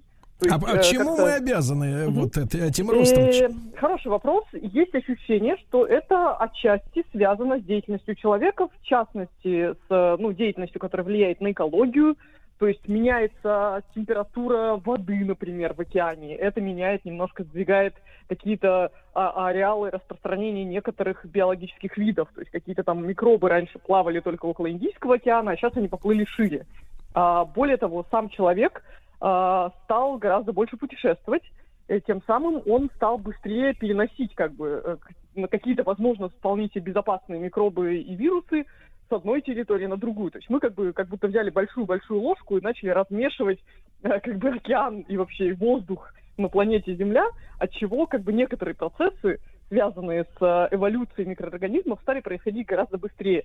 Как следствие, очень многие э, болезни, которые, условно говоря, когда-то были только, не знаю, спрятаны в недрах какой-нибудь Амазонки или в каких-то глухих э, пещерах африканских. Я понимаю, что это звучит как-то супер романтично, как какой-то э, фильм про приключения, но факт есть факт. То есть мы начали вырубать леса, например, а, немножко там истреблять какие-то виды или делать так, чтобы эти виды, какие-нибудь летучие мыши, жили гораздо ближе к человеческому жилью. А летучие мыши просто кишат всякими своими мышиными этими микробами, которые раньше вообще никак не контактировали с человечеством. А сейчас они стали, в общем, довольно тесно с нами контактировать. Ну, известная история, предполагаемая история того, как появился коронавирус, а до этого появились его предшественники, вирус типичной пневмонии и ближневосточный вирус, э, возбудитель ближневосточного синдрома. Э, Там каждый раз какая-то такая история была, что вот, мол, там, не знаю, какой-нибудь э, рынок э, диких экзотических животных, где в одной клеточке сидит какая-то вот эта летучая мышь, в соседней клеточке с ней варан, и еще в соседней клеточке еще какие-то, короче говоря, животные, которые никогда в, обычную, в обычной природе не контактируют, а тут они вдруг начали контактировать, и микробы, которые на них сидят, начали перемещаться с одного животного на другого, то есть какая-то произошла такая очень искаженная... Да-да-да, это неестественная меня генетическая тоже история. умиляют эти истории с рынка, когда рядом целая лаборатория находится. Да, Это да. правда, такая биологическая лаборатория. И в этом смысле, э, ну, так же, как и ситуация с гриппом. То есть, э, как вот вообще происходят все эти истории про то, как каждый год меняют вакцину против гриппа. Потому что какие-то ученые тоже в каких-то лесах охотятся за дикими утками, э, берут у них какие-то мазки и смотрят, как эти перелетные утки переносят какой-нибудь грипп с континента на континент, и потому как меняется вирус этого гриппа, предполагают, какую новую вакцину в новом году сделать. То есть, э, короче говоря, я к чему? К тому, что за последние 40 ли- лет, примерно несколько десятилетий, появилось огромное количество инфекций, про которые мы, обычные люди, практически ничего не знаем, типа какой-нибудь лихорадки западного Нила, которую приносят тоже утки. И вот если эта утка, пролетая где-нибудь над средней полосой России или средней полосой США, Чихнет, там просто да? чихнет, да, человек, там, там начнется маленькая локальная вспышка этой эпидемии. Тогда Если давайте, вирус- хорошо, хорошо, Ольга, я давайте систематизирую тогда ваши данные по, Давайте. по поводу 40 лет и вот этих всех путешествий. То есть фактически, давайте, ребята, э, значит, есть такая штука под названием рейгономика. Это придуманная в Америке, значит, методика раскручивания экономики постоянным кредитованием, откуда имеет рост, э, значит, э, жизни непосредством, то есть в кредит, и плюс стимуляция м, э, потребительства на самом широком и низменном уровне, куда входят и путешествия два раза Да, в год в пятизвездочные отели, и потребление всего этого машин, шмоток, обуви и магнитофонов, как говорится, и прочее, прочее, прочее. И то есть, в принципе, ведь до 80-го года вот такой широкой сети огромного количества отелей, куда постоянно перемещаются люди, да, вот постоянно на отдых, например, не существовало. То есть фактически на рейгономику, так я возьму на себя смелости заявить, э, ответ э, природы, природа дала в виде появления э, гигантского количества новых инфекционных угроз. Правильно я формулирую? Ну, я бы сказала, что это один из факторов, потому что, конечно же, там вырубка лесов и изменение, глобальное изменение климата это не только следствие какой-то конкретной потребительской активности. Ну а как, с а, другой стороны, почему раньше тебе был нужен один стул, а теперь 10? Согласна, согласна. Но я не думаю, что как бы да, ну, ну да, сложно сказать, но безусловно, короче говоря, мы сами во многом, не не полностью, но во многом виноваты в том, что микробов стало Ну, больше. давайте, Это факт. давайте только снимем ответственность конкретных потребителей. Кукловоды виноваты, это явно. Значит, смотрите, Ольга, а что касается вот как борьбы с этой всей заразой, то есть мы же не хотим изменять, получ- получается, да, причину. Образ жизни? Э, Да, мы не Ну, хотим изменять образ жизни. Нам классно, нам классно путешествовать. Да, женщины стонут, если их на море не вывезут, они потом очень такие очень невеселые ходят. мужчины не стонут. Да, да, да. Вот смотрите, Ольга. Так а, а, я слышал, что антибиотики, например, да, они, в принципе, максимальный срок годности теперь 9 лет. Только лишь. После этого, значит, антивирус И это, приспосабливается. тоже, и это тоже фактор человеческой деятельности, потому что пить Так. антибиотики по рецепту мы не умеем. Да, а какой тогда путь-то, вот с вашей точки зрения, для 21 века, для избавления от заразы? А, Хороший вопрос. Ну, во-первых, да, мы можем избавиться от одной заразы, да и то вот что-то как-то с одной тут не можем никак справиться. А, Во-первых, да, надо понимать, что история с коронавирусом была довольно мощной тренировкой для всех, потому что, да, страшно подумать, если бы это была более опасная инфекция, она и так как бы опасная, но если бы она поражала детей или еще каким-то образом вот просто, ну не знаю, очень тяжело и очень сильно убивала людей, то, конечно же, было бы страшнее. И тут как раз отчасти, но я не могу сказать, что эта широкая сеть лабораторий по всему миру прям так сильно нас выручила, но в целом стало ясно, что ну, как бы король не так, э, человек не такой уж король природы, не такой уж царь природы, и, в общем, как бы надо быть начеку, и вот новые эти вирусы, то есть если раньше как бы инфекционисты да. были какими-то Ольга, а давайте врачами, сразу, ну, сразу после короткой рекламы на, на хорошие точки притормозим сейчас. Наконец-то у человека с, с- башки поправили, поправили немножко корону.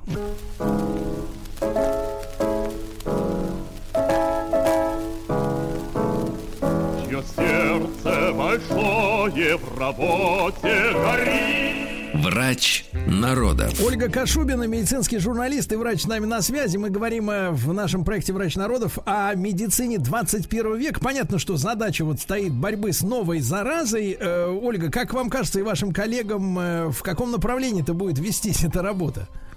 Ну, честно говоря, э, конечно же, я очень искренне, как потребитель, надеюсь, что все-таки как-то мы сейчас разберемся с этим всем.